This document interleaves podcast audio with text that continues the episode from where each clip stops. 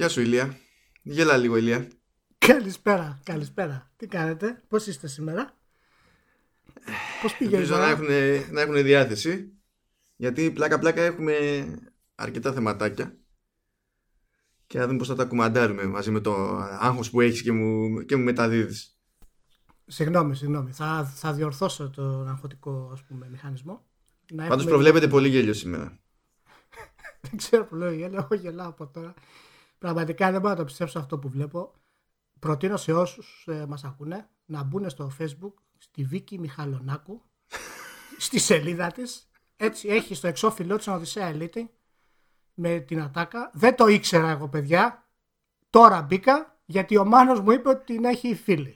λοιπόν, από εκεί και πέρα δεν ξέρω τώρα τι συμβαίνει, αλλά είπα να το στηρίξω και μπήκα μέσα για να δω ακριβώς τι συμβαίνει και συναντήθηκα, συνάντησα πρώτη μούρη το, τον Ελίτη. τι άλλα μάλλον, πώς πάει; Νομίζω ότι αυτό σημαίνει αυτόματα ρε παιδί μου ήταν σωστή η σκέψη. Νομίζω ότι ναι, με, μερικές φορές χαοτικά έρχεσαι κοντά ρε παιδί μου σε μια άλλη αλήθεια. Κατάλαβες; Και μας ενώνει η Μιχαλονάκου, μας ενώνει. Σου έχω πολύ καλές πληροφορίες σήμερα.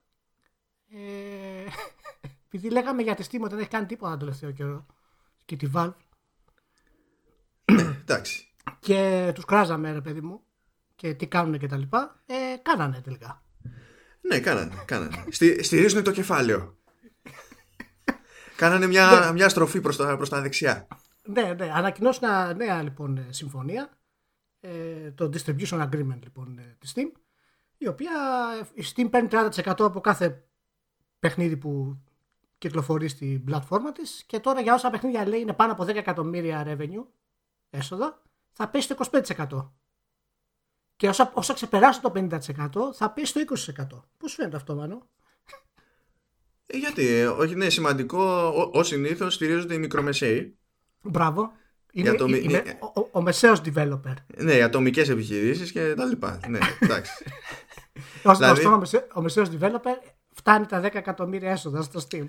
Δηλαδή, πρώτα ξέρετε, σε παλιότερο επεισόδιο είχαμε τα, τους πίνακες εκεί με, τη, με το τι μέρος της πίτας έχει υποτίθεται η μία πλατφόρμα και η άλλη πλατφόρμα. Η μισή πίτα είναι στο, στο mobile που είναι ένα κινούμενο ανέκδοτο μόνο αυτό έτσι αλλιώς. ναι, ναι.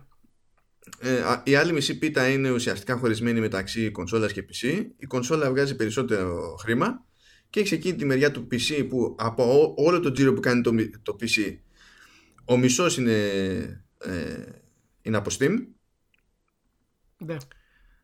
και λες τι, θα μπορούσαμε να κάνουμε ας πούμε για να βελτιωθεί η, η, η, κατάσταση; Μήπως να κάνουμε τεμενάδες για τους μεγάλους τίτλους που έτσι κι αλλιώς θα συνεχίσουν να πουλάνε παραπάνω στις κονσόλες; Ε, είναι πραγματικά να απορεί κάποιος πλέον με τη Valve ε, δηλαδή το έφερε τώρα και η και η τύχη να τη συζητήσουμε στο προηγούμενο podcast με αυτό που έκανε τώρα. Και πάνω που λέγαμε λοιπόν ότι η Valve το είχε ξεκινήσει θα προωθούσε το PC gaming και τους μικρομεσαίους developers, τους ανεξάρτητους developers σε μεγαλύτερο βαθμό κτλ. Πλέον όχι μόνο έχει αφήσει το, την, την πλατφόρμα της χωρίς να την έχει κάνει ανανέωση καθόλου. Το μεταξύ ο λαιμός μου είναι διαλυμένος, οπότε σας ενημερώνω. Συγγνώμη για το. Είναι σαν το, σαν το client app του Steam. ναι και έχει αφήσει, δεν έχει κάνει καμία ας πούμε, διόρθωση για να προωθήσει παραπάνω όλους αυτούς τους ανεξάρτητους και τους μικρομεσαίους. Και έρχεται λοιπόν, εφόσον ούτε παιχνίδια έχει κυκλοφορήσει, βάλουν τίποτα, και κάνει αυτό το πράγμα που βοηθάει τις εταιρείες που βγάζουν 10 και 50 εκατομμύρια έσοδα στη Steam. Το οποίο να είναι 5 παιχνίδια, 10 παιχνίδια. Πόσο να είναι που το κάνουν αυτό συχνά. Εν τω μεταξύ, μέσα σε όλη αυτή την ιστορία δεν είναι ας πούμε το Fortnite. Διότι έχει τη δική του διανομή. Έτσι. Απλά. Ναι, δεν μπλεκόμαστε. Ναι. Έχουμε, έχουμε το δικό μας. Ναι, είπαμε να ξεκινήσουμε πολύ ωραία, ρε παιδί μου, και με αυτό που έγινε. Εκτός βέβαια αν κάνει αυτή την ιστορία, για να υπάρχει ελπίδα να μπει. Ε, να, να ασχοληθεί η Epic. Να πει ότι εντάξει, δεν με κλέβετε και καλά, ρε παιδί μου. Αυτό Τόσο. το φαντάζεσαι. Καλά, δεν το φαντάζομαι γιατί η Epic έτσι κι αλλιώς προσπαθεί να τα αποφύγει τελείως αυτά. Τελείως. Ναι, ναι, ναι, όχι. Θέλει άλλη λογική να να ακολουθήσει. Αλλά ε, πάντως, ναι, τώρα εντάξει, να πεις. Μπράβο, μπράβο στη Valve. Συγχαρητήρια και, και σανότερα. Να τους κόψει Κι άλλο ρε παιδιά. Ναι. Εντάξει, να μην, ε, ναι. Τώρα, τώρα να δεις που θα τους κάνει και τέτοιες εκπτώσεις, τώρα δεν θα βγει ποτέ Ω. καινούριο, καινούριο client app. Ναι, ναι, ναι. Που αφού ε, είπαμε ότι είπαμε την προηγούμενη φορά, υποτίθεται, νομίζω κάπου πέτυχα κάτι mockups και καλά για το, το πώς μπορεί να είναι το καινούριο interface και έβλεπα τα mockups και δεν έβγαινε άκρη, δεν καταλάβαινα. Δηλαδή έβλεπα μια αισθητική αλφα τέλος πάντων για τα banners ας πούμε στην πραγματικότητα, αλλά για πλοήγηση και τέτοια δεν υπήρχε κάτι σαφές. Δηλαδή Ναι. αυτό, αυτό που έβλεπα μπορούσε να το και φτιάξει ένας random γραφίστας, γιατί έτσι. Ξεκάθαρα. Απλά στο ότο. Ναι, ναι, Αυ- ναι. α- α- α- αυτοματοποιημένο. Έτσι κι αλλιώς σχεδόν Ε, οτιδήποτε και να σχεδιάσεις θα είναι πιο καλές του από, το, από, το, από την εφαρμογή. Ναι, δεν υπάρχει εννοείται αυτό. Ναι, οπότε ναι. ξέρω εγώ. Ναι, ό- ό,τι και- γιατί το βάζει και το κάνει μόνο του. Ναι, ναι, εντάξει. Ε, στο άλλο έτσι ωραίο. Πάμε στο άλλο, ναι, ναι, ναι. ναι. Ναι, το, το λες και νιουζάκι για να νευριάζω, το ξέρεις, προκαταβολικά. Ναι, κοίτα να δεις. Ε, από ό,τι φαίνεται, η καινούργια κονσόλα της Sony, το PS5, θα είναι 8K στα Ναι. 100 144 ναι, ναι, ε, με Ray Tracing θα έχει. Ε, ναι. SSD 1 τέρα, γιατί άμα κατεβάσεις το παιχνίδι καταλαβαίνεις με τέτοια assets θα είναι μεγάλα τα παιχνίδια. Και επεξεργαστεί κατά πάσα πιθανότητα τους i9.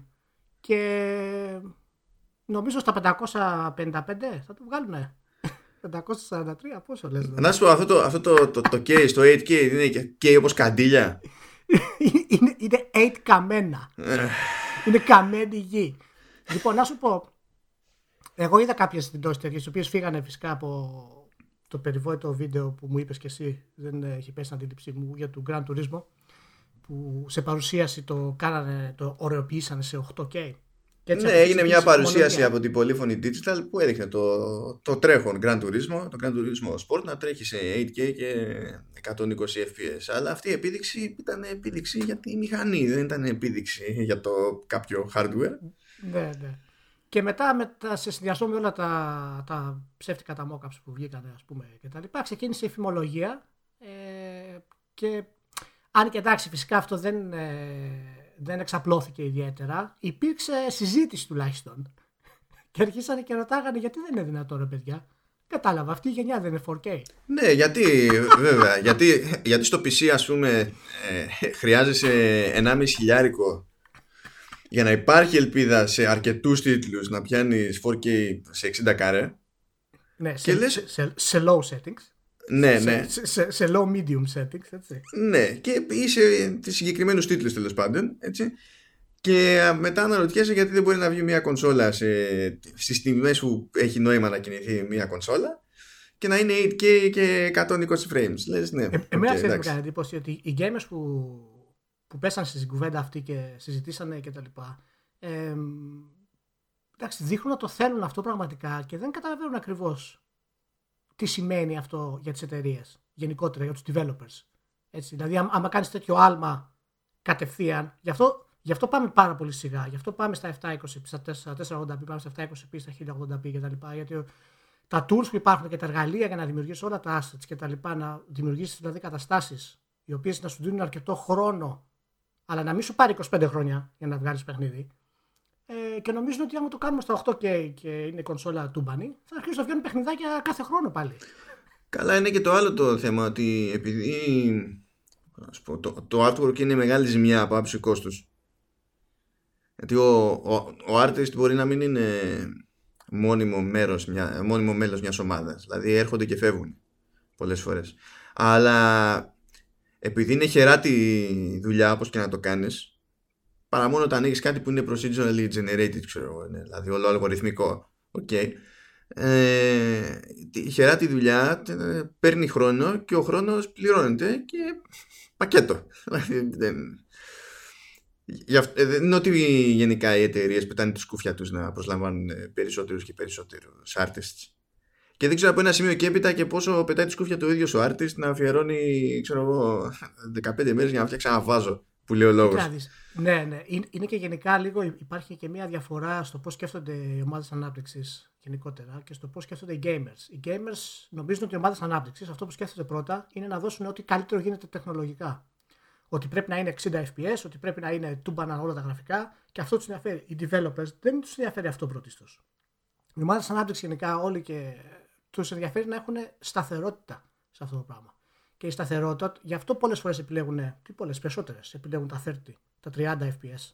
Καλά τώρα, ούτε, ούτε γι' αυτό δεν πείθουν ότι θέλουν να έχουν ακριβώς σταθερότητα. Εντάξει, γιατί άμα θέλανε, αν τους ένοιαζε όντως να έχουν πραγματικά σταθερότητα και όχι κάτι που να περνιέται ως περίπου αποδεκτό ανάλογα με την περίπτωση και ανάλογα με το κοινό θα αφιερώνανε περισσότερο χρόνο και σε testing της προκοπής και ανταυτού βλέπουμε ότι να είναι όπως να είναι ας πούμε. Ναι, κοιτάξτε, το testing είναι δύσκολο να γίνει έτσι όπως το θέλουμε εμείς γιατί υπάρχουν, ε, υπάρχουν χρονικά όρια δεν, γίνεται δεν ζητάμε testing Nintendo δεν πειράζει Μπορούμε ναι, και χωρίς. Εντάξει, εντάξει. Όλοι οι AAA τίτλοι γενικότερα πάντως έχουν αρκετά καλό testing πλέον. Ε, θα μου πεις βέβαια ότι όσο όσο αυξάνει το όγκος των παιχνιδιών και γίνονται πολύ μεγαλύτερα, ας πούμε, ε, και δεν αυξάνεις το, το χρόνο του testing, δημιουργείται πρόβλημα ούτως ή άλλως. Αλλά ε, το βλέπω, δεν, δεν νομίζω καμία εταιρεία να πει ότι παιδιά, ας το κάνουμε να είναι 60 FPS και να ρίξουμε την ποιότητα της εικόνας. Το ανάποδο γίνεται συνήθως. Το κρατάνε στα 30 FPS, παραδείγματος χάρη, και βελτιώνουν την εικόνα. Ναι, και... αλλά αυτό το κάνουν επειδή έτσι έχουν το περιθώριο να δείξουν και καλύτερα καλύτερα γραφικά, που τα καλύτερα γραφικά είναι πιο εύκολο να τα πουλήσουν από τα 60 fps. Δηλαδή, ο, ο λόγος για 60 fps ε, γίνεται περισσότερο σε αυτή τη γενιά πλέον. Για δύο γενιές και τρεις ήταν στο παρασκήνιο μόνο. Ναι. Το θέμα είναι ότι ακόμα και τα 60 fps που ζητάμε, τουλάχιστον κάποιοι gamers που, που τα ζητάνε, ε, δεν πρόκειται να γίνει αυτό το πράγμα έχουμε ακόμα παιχνίδια 1080p που δεν μπορούν να τρέξουν στα 60 fps. Σε αποδεκτή ποιότητα εικόνας. Ναι, άμα τα κάνεις όλες τις ρυθμίσεις low, παραδείγματος χάρη, ναι, προφανώς θα τρέξεις στα 60 fps. Αλλά δεν είναι αυτό το νόημα.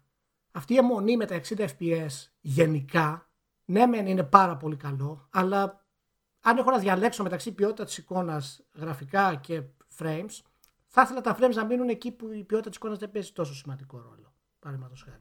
Εντάξει, εξαρτάται και από το παιχνίδι εδώ που τα λέμε τώρα. Γι' αυτό, γι' αυτό λέω. Ναι, είναι και θέμα. Για, τι βλέπεις, ας πούμε, σε ένα fighting όπως είναι το. Δηλαδή τώρα που είναι πρόσφατο, ας πούμε, το, το Soul Calibur 6. Εκεί πέρα που έχουν βάλει ως στόχο προφανώς τα, τα 60 frames και γενικά μένει εκεί. Δηλαδή που και που. Χάνει λιγάκι.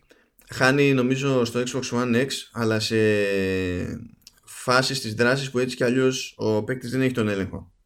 Ναι. Οπότε δεν σε βγάζει εκτός δηλαδή ισορροπίας ας το πούμε έτσι εσκέψου ότι το Xbox One X σε αυτό το παιχνίδι με 60 frames ναι. πηγαίνει μέχρι 1440p τέλος ναι. το, το, PS4 Pro, το PS4 Pro είναι 1080 ναι μα είναι αυτό το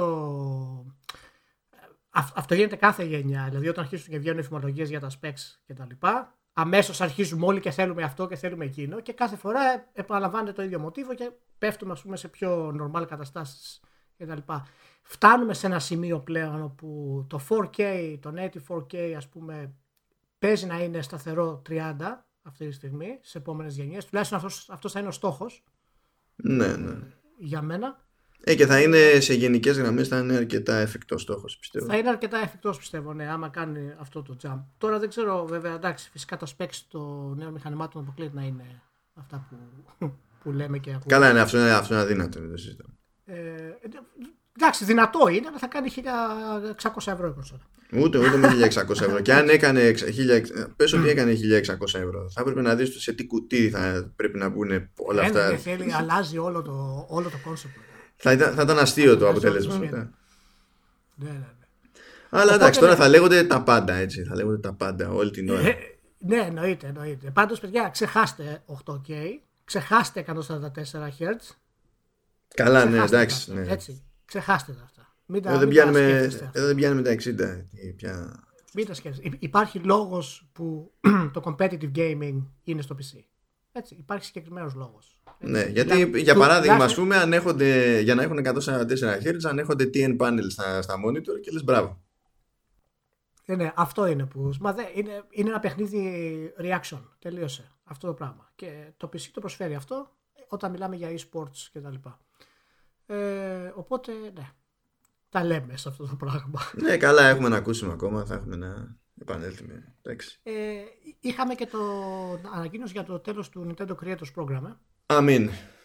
Αμήν. Ξεκίνησε ναι. πριν τρία χρονάκια. Ναι, και εντάξει, θα, θα, θα κλείσει τώρα με το τέλος του 2018. Ήταν, ήταν από τις ηλίθιες κινήσεις. Ε, όχι, όχι, πολύ κράτησε. είναι, ε, είναι από τα πράγματα που δεν έπρεπε να είχαν γίνει ποτέ. Ο πρώτος τύπος που το σκέφτηκε στην Nintendo και είπε: Πώς να κάνουμε αυτό, έπρεπε να έχει φάει μια σφαλιάρα από το πουθενά. Είναι, αυτό, είναι, αυτό είναι κλασική Nintendo. Αυτή. Ε, αυτό είναι, αυτό είναι το, Nintendo το 90s. αυτό.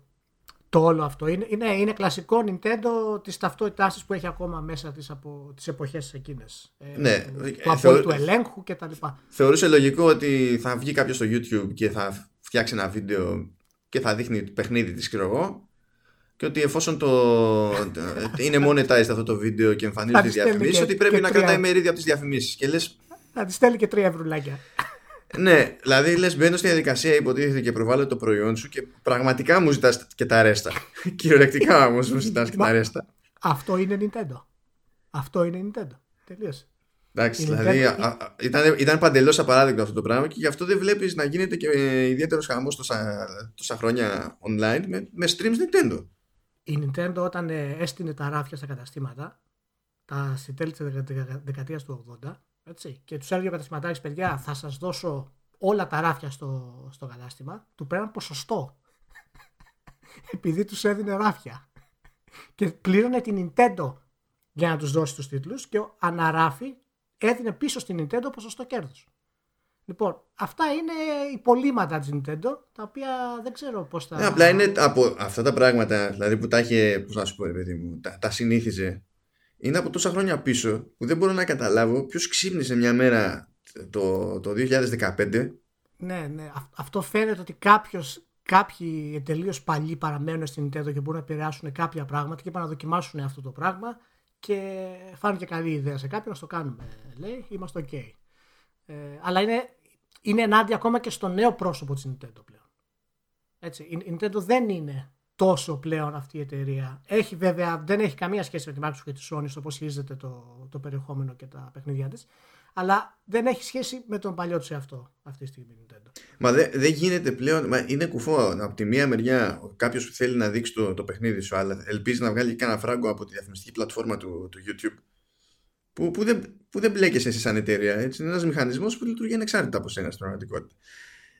Ε, να, να, πρέπει, να, να, να, πρέπει να, σου, να σου δώσει και χρήματα πίσω και η ίδια εταιρεία να είναι η μόνη στην πραγματικότητα που μπαίνει στο, στο store της από το μηχάνημά της και έχει κάποιο είδους curation και που και που έχει και αρθράκια τα οποία είναι ε, ε, πρωτότυπο περιεχόμενο που γράφουν αυτοί κεντρικά. Δηλαδή από τη μία δεν γίνεται να κάνεις αυτό το πράγμα σαν παροχή στους developers και από την άλλη στον άλλον που θα δείξει το παιχνίδι σου να του βγάζει την πίστη Γι' αυτό σου λέω ότι κάποιος, κάποιοι μέσα, κάποιοι υπήρχαν κάποιες επιρροές, κάποιος στράβωσε με κάτι που είδε και τα λοιπά και κατάφερε και πέρασε, ας πούμε. Είναι, είναι τελείως ανάποδο και με τη νέα με, με τον νέο πρόσωπο του Nintendo. Έχει πάντως κάποιες νέες ας πούμε δικλείδες στους καινούριους όρους. Το πρόγραμμα δεν υφίσταται πλέον. Υπάρχουν κάποιοι νομικοί όροι κτλ. για το τι μπορείς να κάνεις. Ε, θα πρέπει σε ό,τι περιεχόμενο κάποιος ανεβάζει και τα λοιπά, θα πρέπει να έχει creative input. Δηλαδή θα πρέπει να γράφει κάτι, να έχει κάποιο σχόλιο κτλ. Ε, Εννοείς αυτός που το ανεβάζει; Ναι, ναι, αυτός που το ανεβάζει. Ε, αλλά αν θέλεις απλά να βάλεις gameplay βίντεο ή, ή εικόνες και τα λοιπά, ε, μπορείς να το κάνεις από το capture του Nintendo Switch. Ε, χωρίς να βάλεις κάποιο input ή κάποιο άλλο σχόλιο. Ε, μόνο από εκεί υποτίθεται. Οπότε δεν μπορούμε να πούμε ότι ακόμα είναι τελείως free, αλλά τουλάχιστον ε, σταμάτησε να να το πω τώρα να το παίζει τα βατζής, ας το πούμε. Μου νοικιάσει τη γωνία του πεζοδρομίου, πρέπει να μου δίνεις ποσοστό. Κάτι τέτοιο ναι. ήταν. Ναι, ναι, ναι. Το προηγούμενο πρόγραμμα. Καλά, το μεταξύ τώρα και, αυτό, και αυτός ο περιορισμός για το, για το κάψονα, το μηχάνημα είναι χαζομάρα. Διότι... Είναι χαζομάρα. Ναι, γιατί πρώτα απ' όλα δεν υποστηρίζεται από όλους τους τίτλους. Ναι, ναι, ναι. Είναι χαζομάρα. Είναι χαζομάρα. Δεν ξέρω τώρα πώς το. Πώς το σκέφτηκαν. Α, απορώ γιατί καν ασχολούνται. Πραγματικά απορώ γιατί ασχολούνται με αυτό το πράγμα. Έτσι, Εντάξει, είναι, δηλαδή... κοίταξε, ο προηγούμενος που έσπρωξε το, το Creators Program πρέπει να του έχει μείνει ένα χρόνο, ξέρω ένας χρόνος για να βγεις σύνταξη. Κάτι τέτοιο, κάτι τέτοιο. και κάπου χωρίζουν τη διαφορά και καλά ξέρεις για να μην ξεφτυλίσει τελείως. Ναι. Θα, δώσω το τελικό μου, το τελικό μου αυτό, ό,τι έχει απομείνει για να περάσω αυτό το σχέδιο. Να βγάλουμε Αυτά τα τελευταία λεφτουδάκια. Εντάξει, αυτά τα πράγματα είναι, είναι, είναι αδιανόητα. Εντάξει, Σήμερα στην εποχή μας είναι, είναι απλά χαζομάρες. Ε, εντάξει, υπάρχουν βέβαια τα guidelines και τα λοιπά για όσοι ενδιαφέρονται και ανεβάζουν ε, ε, περιεχόμενο από την Nintendo και τα λοιπά. Μπορούν να τα βρουν στο, στο δίκτυο εύκολα, είναι διαθέσιμα ε, σε όλους. Ε, Δεν έχουν εφαρμοστεί ακόμα όμως. Ισχύουν από, από την αλλαγή του έτους. Δηλαδή τεχνικός στο Creators ε. Program ισχύει και για το ε, υπόλοιπο του Δεκεμβρίου. Διότι άμα είναι να, το, να κάνεις ένα βήμα προς σωστή κατεύθυνση, γιατί να ξεκινήσεις από την περίοδο των γιορτών; Όχι, όχι. Μα το αφήνεις για μετά, μανώ. Ε, ναι, ναι. γιατί τώρα που θα βγει για το Smash Bros. Ε, όχι, ρε φίλε, κάτσε. Θα, θα το αποκαλέσω αυτό after sale support. ναι, ναι, ναι. Ε, πολύ ωραία. Οπότε πάμε στο χαμό που έγινε με την Activision. Ή για τα, τα loot boxes. Την προηγούμενη εβδομάδα. Όχι, πάμε για τους, ε, για τους όχι, ναι, για το loot boxes πρώτα. Μπράβο, ναι. Ναι. Είδες, ε, είδες. Σε κρατάω σε μια σειρά. Έτσι, έτσι, έτσι. Ναι, κοίτα, το, το βασικό είναι βγήκε ένα νιουζάκι πριν ε, ε, την Πέμπτη στην ουσία. Ε, ο executive, ο executive director του IGDA, ε, του Game Developers Association, ε, ξαφνικά αποφασίσαν να μιλήσουν μέσα σε όλα αυτά και να διαμαρτυρηθούν. Αυτό, αυτό είναι το πρώτο αστείο της υπόθεσης. Αυτό είναι το πρώτο αστείο, ναι, για το πώς οι εταιρείες δημιουργούν τα loot boxes κτλ. Αφού εδώ και τρία χρόνια έτσι, φωνάζουν οι gamers και όλος ο τύπος ότι είναι τζόγος και όλα αυτά κτλ. Έπρεπε να γίνουμε ρόμπα γενικότερα. να μπουν όλο οι κανονικές χώρες και να πάρουν θέση όπως το Βέλγιο και, και η Ολλανδία. και, με, και μετά εμείς να. Μα και μετά... κανονικές χώρες. Κανονικές χώρες Κανονικές χώρες.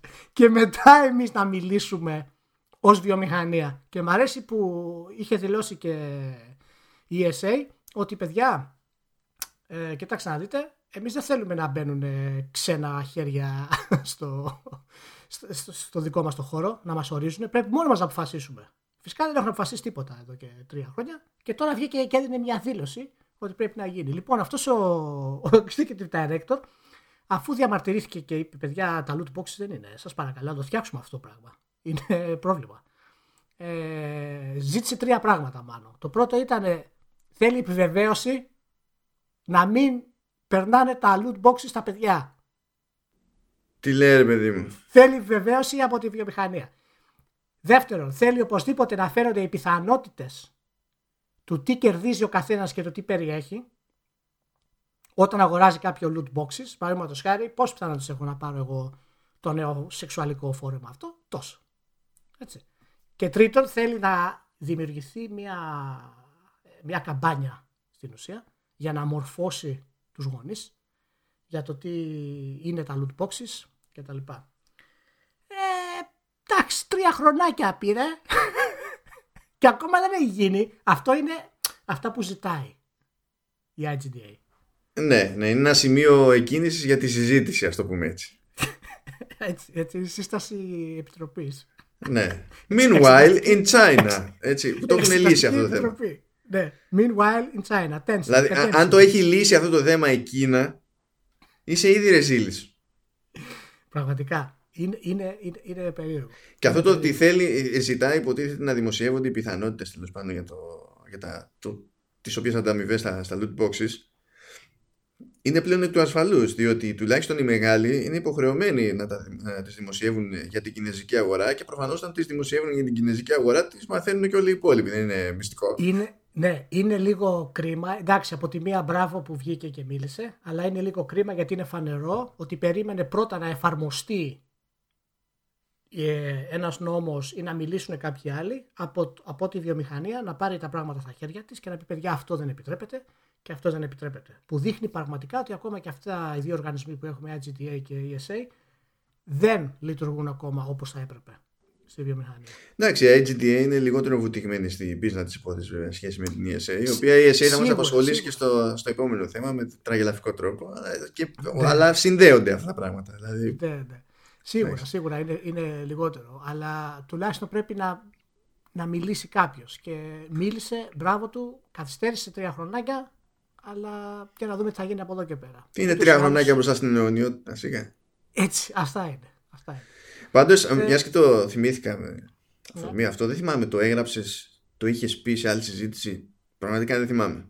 Ναι. Ε, που έλεγες κάτι για τη, για τη σήμανση που θα πάει να εφαρμόσει η Peggy πάνω στα κουτιά και καλά για να φαίνεται αν θα ναι, ναι, ήταν... microtransactions και, και τα λοιπά. Ήταν, ήταν στο ορυχείο που είχα γράψει στο, για τα ναι. microtransactions. Ωραία. Ε, επειδή έλεγες σε κάποια φάση ότι γίνεται όλος αυτός σαματά τέλος πάντων και ότι με αυτόν τον τρόπο οδηγούμαστε ένας regulator τα βάζει. Ένας, ναι, τέλος πάντων. Μια. Ναι. Ε, ας πούμε ένας εποπτικός οργανισμός να βάζει σήμανση πάνω στα προϊόντα και ότι κατά μία έννοια έτσι κανονικοποιείται το, αυτό που θεωρούμε πρόβλημα. Ναι, ε, στο, στο μυαλό αυτού που αγοράζει έτσι το, το εννοούσα. Ναι, ναι. ναι, ναι, ναι ότι βλέπει την εικόνα, μπορεί να βλέπει την εικόνα ο γονιός ή το παιδί και να πει Α, αυτό έχει αυτό. Οπότε εμέσως το δέχεται στην ουσία. Απλά επιλέγει να το πάρει ή να μην το πάρει, ας πούμε.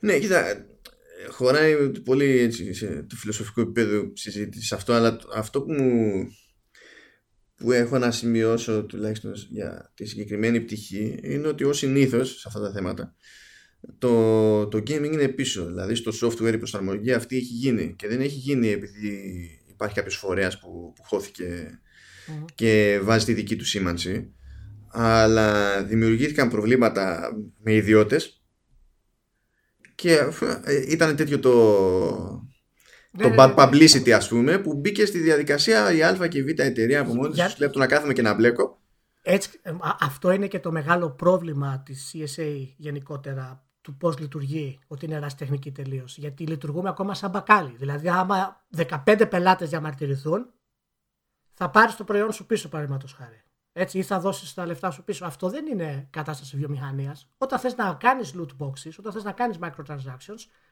συναντιέστε όλοι οι μεγάλοι υπό την ESA και λέτε, παιδιά, ποιο είναι το σύστημα που μπορούμε να κάνουμε, ποιες είναι οι σημάνσει που μπορούμε να βάλουμε και βλέπουμε. Δεν πας τώρα και κάνεις ολόκληρη διαδικασία, σε κράζουν οι gamers, σε κράζει ο τύπος, το παίρνεις από την πλάγια. Το βάζεις Αφού δεν είναι σίγουρο ότι είναι Joe's να τα loot boxes. Ναι, ακριβώς. Αφού, θα πάει, αφού θα πάει. Δεν, η EA δεν είναι που θα πάει κόντρα στα δικαστήρια.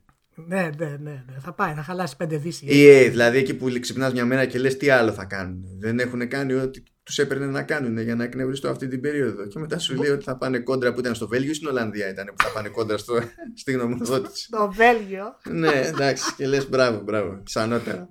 Καλά, εγώ πιστεύω ότι η θα του τρολάρει. Θα σου πει εγώ όλα τα δικαστικά τα πληρώνω από, το, από την Ultimate Team. το FIFA θα το κάνει ανακοίνωση. Θα πάει ένα βήμα παραπέρα. Ότι αν είχατε κι εσείς ως κράτος ε, το δικό σας Ultimate Team, θα με καταλαβαίνατε. σωστά. Σωστά. Σας δίνουμε δωρεάν έτσι, όλο το σύστημα που έχουμε φτιάξει να το εφαρμόσετε. Πάρτε το. Είστε OK. το οποίο μας πάει στο. στο Spyro; Ναι, μας πάει στο Spyro και το Σαματά που έγινε για το ότι δεν έχει, δεν έχει υποτιτλισμό. Την προηγούμενη εβδομάδα. Εμένα με ενοχλεί αυτό το πράγμα. Τι ιδέα είναι αυτή; Δεν έχει υποτιτλισμό. Τι πρόβλημα έχουν δηλαδή και δεν βάλανε υποτιτλισμό. Δεν κατάλαβα. Λοιπόν, η, η ιστορία είναι, ε, ε, ε, είναι, είναι πάρα πολύ καλή. Είναι πάρα πολύ καλή. Πρώτα απ' όλα, είναι αστείο το ότι ξεκίνησε μανούρα ειδικά για, το, για τα remasters του Spyro διότι δεν είναι πρώτη φορά που δεν παίρνουν υπότιτλοι σε παιχνίδι πιο συγκεκριμένα δεν είναι η πρώτη φορά που δεν μπαίνουν σε πρόσφατο τίτλο τέλος πάντων ας το πούμε έτσι ε, υπότιτλοι από την Activision γιατί είχε κάνει ακριβώς το ίδιο πράγμα με, το, με τα remasters του Crash Bandicoot. Απλά τότε δεν έτυχε να γίνει μανούρα παιδί μου. Κάπως έτσι. Τώρα έγινε μανούρα με την περίπτωση των, των Spyro. Και όταν ξεκίνησε η μανούρα κάποιος αισθάνθηκε την ανάγκη μέσα στην Activision να ετοιμαστεί μια δήλωση.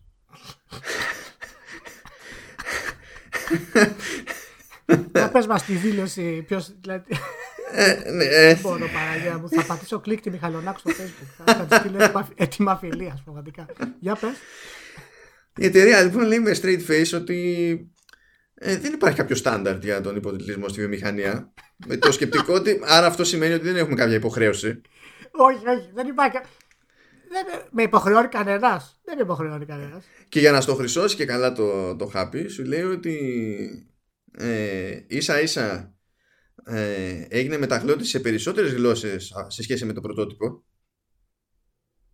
Και λες, ναι, εντάξει, το θέμα είναι ότι κάποιος που δεν ξέρει αυτές τις γλώσσες και ας μην κάνουμε τώρα ότι δεν αγοράζουν το παιχνίδι σου σε χώρες όπου δεν χρησιμοποιείται η γλώσσα που έχεις ετοιμάσει τέλος πάντων ε, ή αν κάποιος δεν ακούει καλά ή δεν ακούει καθόλου ή δεν ξέρω και εγώ τι ε, δεν ενδιαφέρεται για το ότι έχεις κάνει περισσότερες μεταγλωτήσεις. Καρφίδι του καίγεται. Οι οποίες περισσότερες μεταγλωτήσεις είναι και ακριβότερο σπόρο σε σχέση με τον υποτιτλισμό. Σαφέστατα.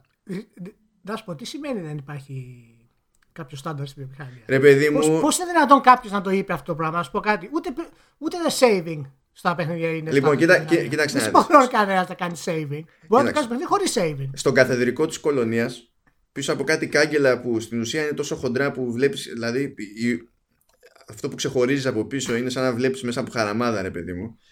Υπάρχει... Ξεκίνησες την πρόταση με το καθεδρικό. Ναι, ναι. Υπάρχει λοιπόν εκεί, υποτίθεται, ε, που πραγματικά δεν ξεχωρίζω. Δεν... Θα μπορούσε να είναι οτιδήποτε. Ε, πίσω από αυτά τα κάγκελα υπάρχει κυβωτός διαθήκης. Χαμάτο. Εκεί πέρα λοιπόν και καλά, δηλαδή ήταν, είναι, ναι. δεν ρώτησα. Δεν, δηλαδή δεν, δεν έφτασα μέχρι εκεί ως επισκέπτης. Ναι, ναι. ναι. Και να μην είναι, τουλάχιστον υποτίθεται ότι πέρασαν από εκεί οι πλάκες με τις 10 εντολές κτλ. Ε, άμα δεν είναι γραμμένο εκεί. Ναι. Δεν ισχύει. Ε, έτσι. έτσι. Είναι, είναι free for all. Είναι τόσο απλό. Είναι free for all. Είναι πέρασε, δεν πέρασε. Δεν ξέρω. Δεν ξέρω. Πρόσεχε να δεις ποιο είναι το πρόβλημα λοιπόν εδώ πέρα. Α, συγγνώμη, έχει και το κερασάκι. Γιατί αφού σου πετάει την παπάντζα και ύστερα πάει να στη χρυσώσει, σου λέει κάτσε, κάτι ξεχάσαμε. Α, ναι, πρέπει, πρέπει να τους πείσω ότι ζορίστηκα κιόλας. Αχ, ναι, η καημένη Activision. Πόνεσε. Ναι, ναι και λέει ότι ε, η ομάδα λέει ε, ανέλαβε αυτό το, αυτό το project και ήταν η πρώτη φορά που έκανε δουλειά με την Unreal Engine 4 Αχ, τι καημένη. Ναι, μια, μια καθόλου, καθόλου διαδεδομένη μηχανή, χωρίς documentation της προκοπής, χωρίς, χωρίς υποστήριξη. Είναι χωρίς... κρίμα, είναι... Κανείς δεν έχει εμπειρία σε αυτή τη μηχανή. Η απόλυτη ηρωνία βέβαια σε αυτής της δήλωσης είναι η εξής γελιότητα. Ότι η Unreal Engine έχει χτισμένο μέσα της σύστημα subtitles. Ναι, ακριβώς. δηλαδή σου λέει ε, Please give me text.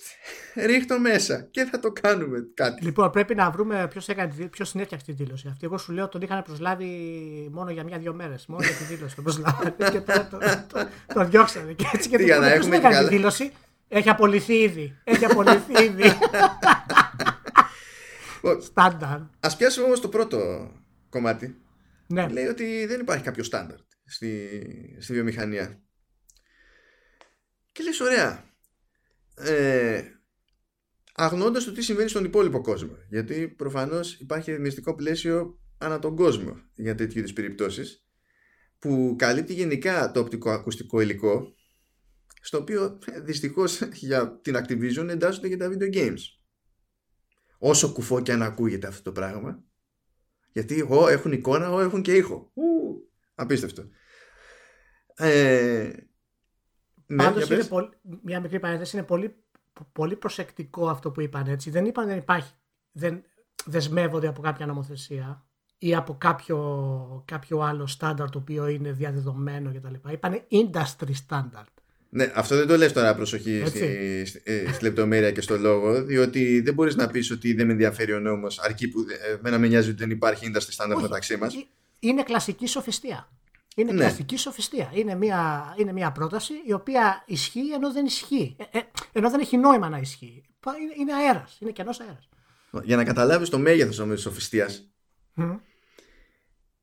Στη, στην Αμερική τουλάχιστον υπάρχει ρυθμιστικό πλαίσιο που ισχύει κανονικότατα και για τα video games και υπάρχει από το 2012.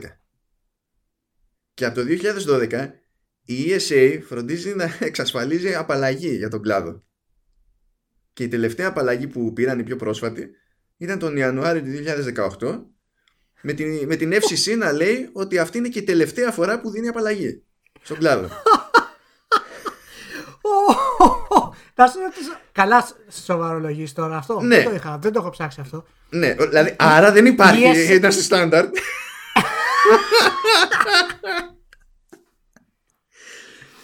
Ωχ, Παναγία μου. Και λες μπράβο, μπράβο, Καλά. είστε οι καλύτεροι. Καλά, να, να, να, σου πω κάτι, συγγνώμη. Αυτή η ESA Δεν μπορώ να καταλάβω τι παίζει πραγματικά. Ρε τι γίνεται. Μάλιστα. Δηλαδή ε, είναι κα, κανονικά, παιδί μου. Οι τύποι παίρνουν έξι χρόνια απαλλαγές και κάνουν ότι δεν ξέρουν. Ναι, ναι. Κάνουν ότι δεν υπάρχει κάτι στο οποίο, το οποίο πρέπει να ακολουθήσουν. Πρώτη φορά τα ακούμε, ξέρω εγώ, και, και δεν συμμαζεύεται. Ενώ το ξέρουν. Ναι, αυτό μεταξύ είναι και δείχνει πραγματικά και πόσο ξέφραγο αμπέλη είμαστε σε κάποια θέματα τα οποία θα πρέπει να είναι τόσο βασικά πλέον. Τόσο βασικά. Δηλαδή δεν πρέπει καν να ασχολούμαστε. Το ότι υπάρχει λόγος και αιτία να συζητάμε γιατί μια εταιρεία δεν έβαλε υπότιτλους σε προϊόν της, η μεγαλύτερη εταιρεία σε προϊόν της, το οποίο απευθύνεται και σε παιδιά, έτσι, σε μεγάλο βαθμό τουλάχιστον, αισθητικά ας το πούμε, είναι, είναι απίστευτο. Και συν της άλλης, σε μια εποχή που προσπαθούμε έτσι, να φέρουμε ε, στη βιομηχανία, να, να κάνουμε πιο εύκολα παιχνίδια για όσους έχουν προβλήματα κινητικά, έχουν προβλήματα ακοή ή ξέρω εγώ δεν βλέπουν, να μπορούμε να ωφελήσουμε αυτούς περισσότερο. Η μεγαλύτερη εταιρεία κάνει αυτό το πράγμα και βγαίνει και λέει αυτά τα πράγματα. Δηλαδή, όχι μόνο κάνεις exclude απίστευτο κομμάτι των gamers που απλά μπορεί να μην ξέρει αγγλικά και να θέλει να διαβάσει. Κάνεις exclude για αυτούς που έχουν πρόβλημα και έχεις πάρει και το OK από την ESA που κάθε τόσο.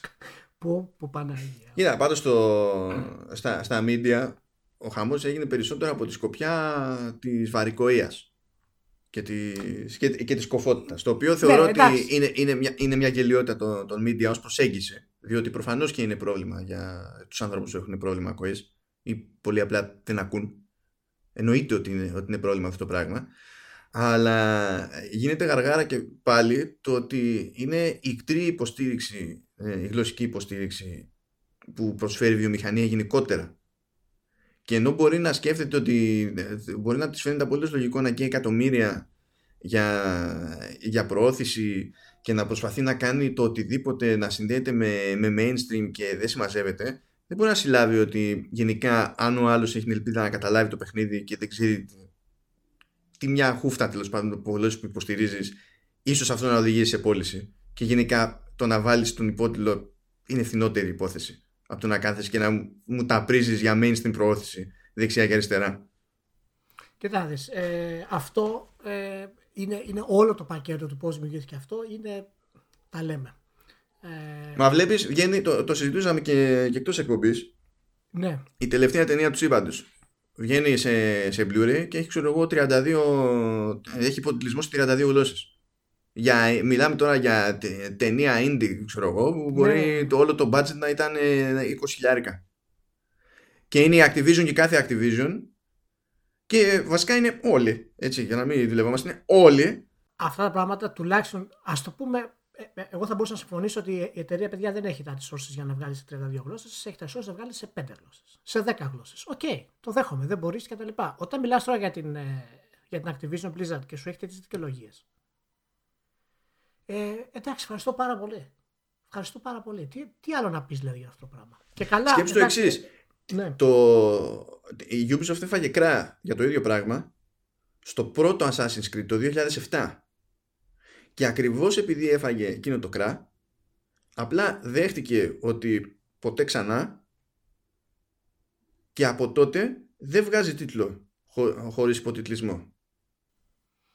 Είναι, είναι, είναι και αυτό εντάσσεται στο γενικότερο πρόβλημα που συζητάγαμε και πριν για κάποια βασικά πράγματα τα οποία δεν υπάρχει καμία εσωτερική συνεννόηση μεταξύ των εταιριών. Όχι απαραίτητα αν ισχύει ή όχι, γιατί προφανέστατα ισχύει με αυτά που, που είπες κιόλας, αλλά ότι δεν υπάρχει κάποια αρχή που να πει παιδιά, γιατί βγάλα το παιχνίδι αυτό έτσι, ενώ έχουμε πει ότι ισχύει αυτό έτσι. Όχι, είναι όλοι μαζί, δημιουργούν ένα πλαίσιο το οποίο κινούνται όπως θέλουν, μετά το αλλάζουν άμα δεν τους κάθεται, μετά το ξαναλάζουν άμα δεν τους κάθεται. Ε, δεν υπάρχει περίπτωση να υπάρξει ε, industry standard που θέλει η Activision Blizzard εφόσον γίνεται αυτή η διαδικασία. Και είναι πραγματικά κρίμα, είναι λίγο, είναι λίγο θλιβερό να σου πω την αλήθεια για την αντίδραση του τύπου ε, οπωσδήποτε το θέμα θα έπρεπε να είναι πιο διαδεδομένο. Τους δικαιολογώ σε ένα βαθμό ως αντανάκλαση ε, οι απαντήσεις τους γιατί πρώτα αντανακλαστικά θα πεις αυτός που έχει το πρόβλημα θα έχει το μεγαλύτερο πρόβλημα αλλά δεν μπορεί να μην αναφέρεις ότι υπάρχει ένα γενικότερο θέμα ε, σε κάτι τέτοιο και να αφήνεις τη μεγαλύτερη εταιρεία στον κόσμο ελεύθερη από αυτό το πράγμα. Έτσι, δεν είναι τίποτα. Εσύ έκανες μια έρευνα μικρή και τα συζητάμε εδώ πέρα. Δεν μπορούν να το κάνουν αυτό, ας πούμε, στα μεγαλύτερα site. απλά, απλά δεν τους ενδιαφέρει. δηλαδή, είναι, κοιτά, ε, μα κάνουν την κλασική εμφαλοσκόπηση. Είναι κοιτάζω τι με ενδιαφέρει εμένα και άρα αυτό είναι το πιο σημαντικό που υπήρξε ποτέ, ας πούμε. Που βέβαια είναι τώρα, εφόσον μιλάμε και για στην ουσία αγγλόφωνα sites, το έχουν και συνήθειο να μην μπορούν να το συλλάβουν αυτό το πράγμα. Ενώ εμείς που είμαστε σε μια χώρα που δεν υποστηρίζεται, δηλαδή με εξαίρεση τις δουλειές που κάνει η Sony τα τελευταία χρόνια, ο κανόνας είναι να μην υπάρχει ελληνικός σπότλο, να μην υπάρχει ελληνικό μενού, να μην υπάρχει τίποτα, ξέρω εγώ. Ακόμα και σε περιπτώσεις όπου δεν είναι χοντρή δουλειά. Δηλαδή, το ότι δεν είναι αυτονόητο το να έχουμε εξελισμένα μενού στις κονσόλες που είναι συγκεκριμένος ο όγκος του κειμένου. Δεν αλλάζει από τη μια μέρα στην άλλη. Μία φορά χρειάζεται να γίνει στην πραγματικότητα το έξοδο, αντί με ψηλοπράγματα μετά με ρεμέτια, ξέρεις, για updates και τέτοιες ιστορίες. Και δεν γίνεται ούτε αυτό. Τι να πω, για να δούμε λοιπόν που θα Και υπάρχει το μεταξύ, δεν, και δεν στέκει καθόλου και η θεωρία ότι είναι πολύ ακριβή, μπορεί να είναι πολύ ακριβή διαδικασία και δεν συμμαζεύεται. Ο υποτιτλισμός σε επίπεδο τεχνικό είναι αστεία διαδικασία. Το, το ελάχιστο που μπορείς να κάνεις. Υπάρχουν. Ε, ε, υπάρχουν guidelines, υπάρχουν, ε, ε, πώς να σου πω, υπάρχουν διάφορα πράγματα που μπορείς να κάνεις για accessibility υποτίθεται ώστε τέλος πάντων να είναι πιο φιλικό σε διάφορες περιπτώσεις το, το προϊόν σου. Και υπάρχει μια κλίμακα για αυτά η οποία διαμορφώθηκε από ιδιωτική πρωτοβουλία απλά αντιμετωπίζεται πλέον και από publishers ως μπούσουλας. Και υπάρχουν τέσσερις βαθμίδες βάσει δυσκολίας όπου ξέρεις όπου δυσκολία μιλάμε κόστος στην πραγματικότητα έτσι, τουλάχιστον από τη σκοπιά του, του παραγωγού το, το ζήτημα είναι το κόστος και στον απόλυτο πάτο της, της ευκολίας είναι ο υποτιτλισμός ε, εγώ δεν μπορώ να δεχτώ γενικά ούτε θέμα κόστους. Δεν, είναι κάτι που πρέπει να κάνεις. Όταν θα σχεδιάσεις ένα παιχνίδι, θα βάλεις το κόστος αυτό μέσα στο κόστος ανάπτυξης. Τέλος. Δεν μπορείς να επιλέξεις να το βγάλεις αυτό το πράγμα. Είναι σημαντικό από πάρα πολλές μεριές. Είναι σαν να λες ότι «Α, εγώ θα βγάλω το παιχνίδι αυτό, αλλά επειδή τώρα δεν μπορώ να ασχοληθώ να, να είναι ίδιο με όλους τους controllers, θα αποκλείσω πέντε controllers από άλλους και θα το βγάλω μόνο για τρεις controllers. Δεν υπάρχει αυτό το πράγμα. Δεν υπάρχει. Είναι, πρέπει να είναι μέρος του κόστους ανάπτυξης. Τελείωσε. Είναι πάρα πολύ απλό αυτό το πράγμα. Και, και αντίστοιχα, Κατά... επειδή πήγα και ψάχτηκα λίγο για να δω τι ποσοστά παίζουν με προβλήματα ακοής, τουλάχιστον εντάξει, στοιχεία της προκοπής υπάρχουν για την Αμερικανική αγορά, ως συνήθως. Εντάξει, είναι γενικά ένα καλό δείγμα τέλος πάντων η Αμερικανική αγορά. Ναι. Λέει ρε παιδί μου ότι το, το 0,38 του, του πληθυσμού πάνω από, με ηλικία πάνω από 5 έτη ε, είναι functionally deaf. Τώρα, αν δεν δω τον ορισμό για αυτό, δεν ξέρω ακριβώς τι να υποθέσω. Διότι με τους ορισμούς κάτι... γίνονται κάτι δημιουργίες ώρε-ώρε κουφές εκεί πέρα. Ναι. Ε, functionally deaf, ναι, είναι λίγο. Ε, ναι, και από αυτούς τέλος πάντων η μισή είναι σε ηλικία άνω των 65. Οπότε πρόσεχε να δεις, υποτίθεται λοιπόν ότι ε, κάτσε αυτό είναι το 0,38. Ναι, ωραία. Και πάμε και παραπέρα ότι το 3,7% που είναι στην ουσία δεκαπλάσιο ποσοστό σε ηλικία άνω των 5 ε, έχουν προβλήματα ακοή σε διαφόρους βαθμούς. Μπορεί να δυσκολεύονται να ακούσουν κάποια πράγματα ε, και να μην χρειάζονται κάποιο ε, μηχανικό βοήθημα ή μπορεί να χρειάζονται κάποιο ξέρεις, ακουστικό βαρικό ή και δεν συμμαζεύεται. Και πάλι σε αυτούς το μεγαλύτερο ποσοστό, δηλαδή πάνω το 50% ε, μιλάμε, είναι σε ηλικία άνω των 65. Όπου, δηλαδή πρόσεξα από όλους αυτούς που έχουν το οποιοδήποτε πρόβλημα σε αυτή, τη, σε αυτή την κλίμακα, η πλειοψηφία είναι σε ηλικία που κατά κανόνας δεν ασχολείται με τα games. Ναι. Ωραία. Είναι πάρα πολύ ελάχιστοποιημένο το ποσοστό. Δεν υπάρχει, δεν...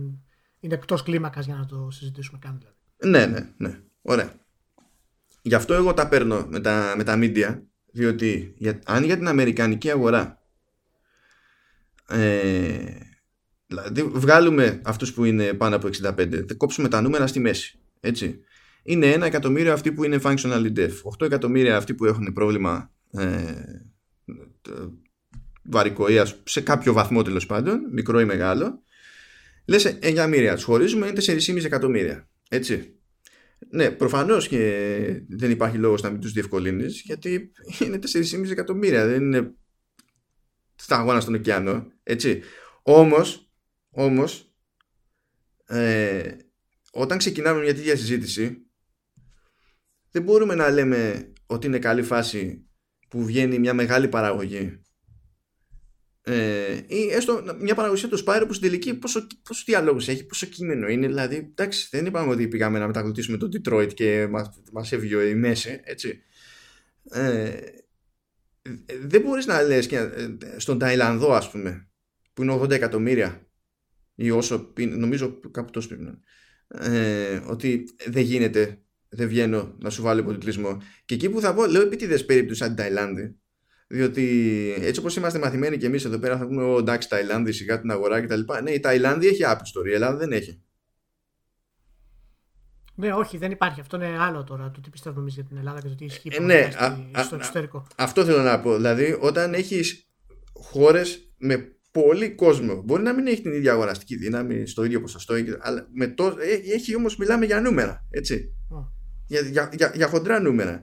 Και είναι ο κανόνας για την αγορά, για τη βιομηχανία να μην ενδιαφέρεται. Ναι, δεν, δεν ενδιαφέρεται. Ε, γιατί δεν υπάρχει κάποιος τρόπος να γίνει όλο αυτό ένα μόνιμο πράγμα. Και όποιος βρίσκει τρόπο να το, να το παραβλέψει και να το ξεφύγει, αυτό κάνει. Και πληρώνουμε βέβαια και την αιμονή ορισμένων χωρών στο, ναι. στο, ε, στο μεταγλωτισμό. Ε, το μόνο που θα είχε νόημα για μένα κάτι τέτοιο ε, το οποίο πάλι δεν θα είχε νόημα, απλά θέλω να σου πω, είναι παραδείγματο χάρη, εγώ που είμαι στην Νορβηγία, παραδείγματο χάρη, έχω το HBO, ξέρω εγώ, έχω συνδρομή στο HBO, ε, το Nordic, και το HBO δεν έχει δικαιώματα αγγλικών υποτίτλων από το αμερικάνικο HBO.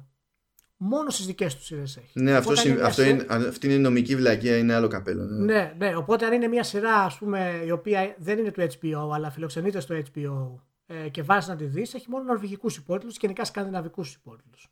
Έτσι, αν υπήρχε μια τέτοια, ε, ε, ένα τέτοιο νομικό κόλλημα, ας πούμε, και μάλιστα είχα, είχα διαμαρτυρηθεί στο HBO και είχα κάνει ένα διάλογο που είχαν στείλει, ας πούμε, τη νομοθεσία για αυτό το πράγμα. Εάν υπάρχει τέτοιο πρόβλημα, γιατί έχει πολλές πιέσεις στο HBO ε, στις σκανδιναβικές χώρες, γιατί τα αγγλικά εδώ είναι δεύτερη γλώσσα, είναι πολύ διαδεδομένα.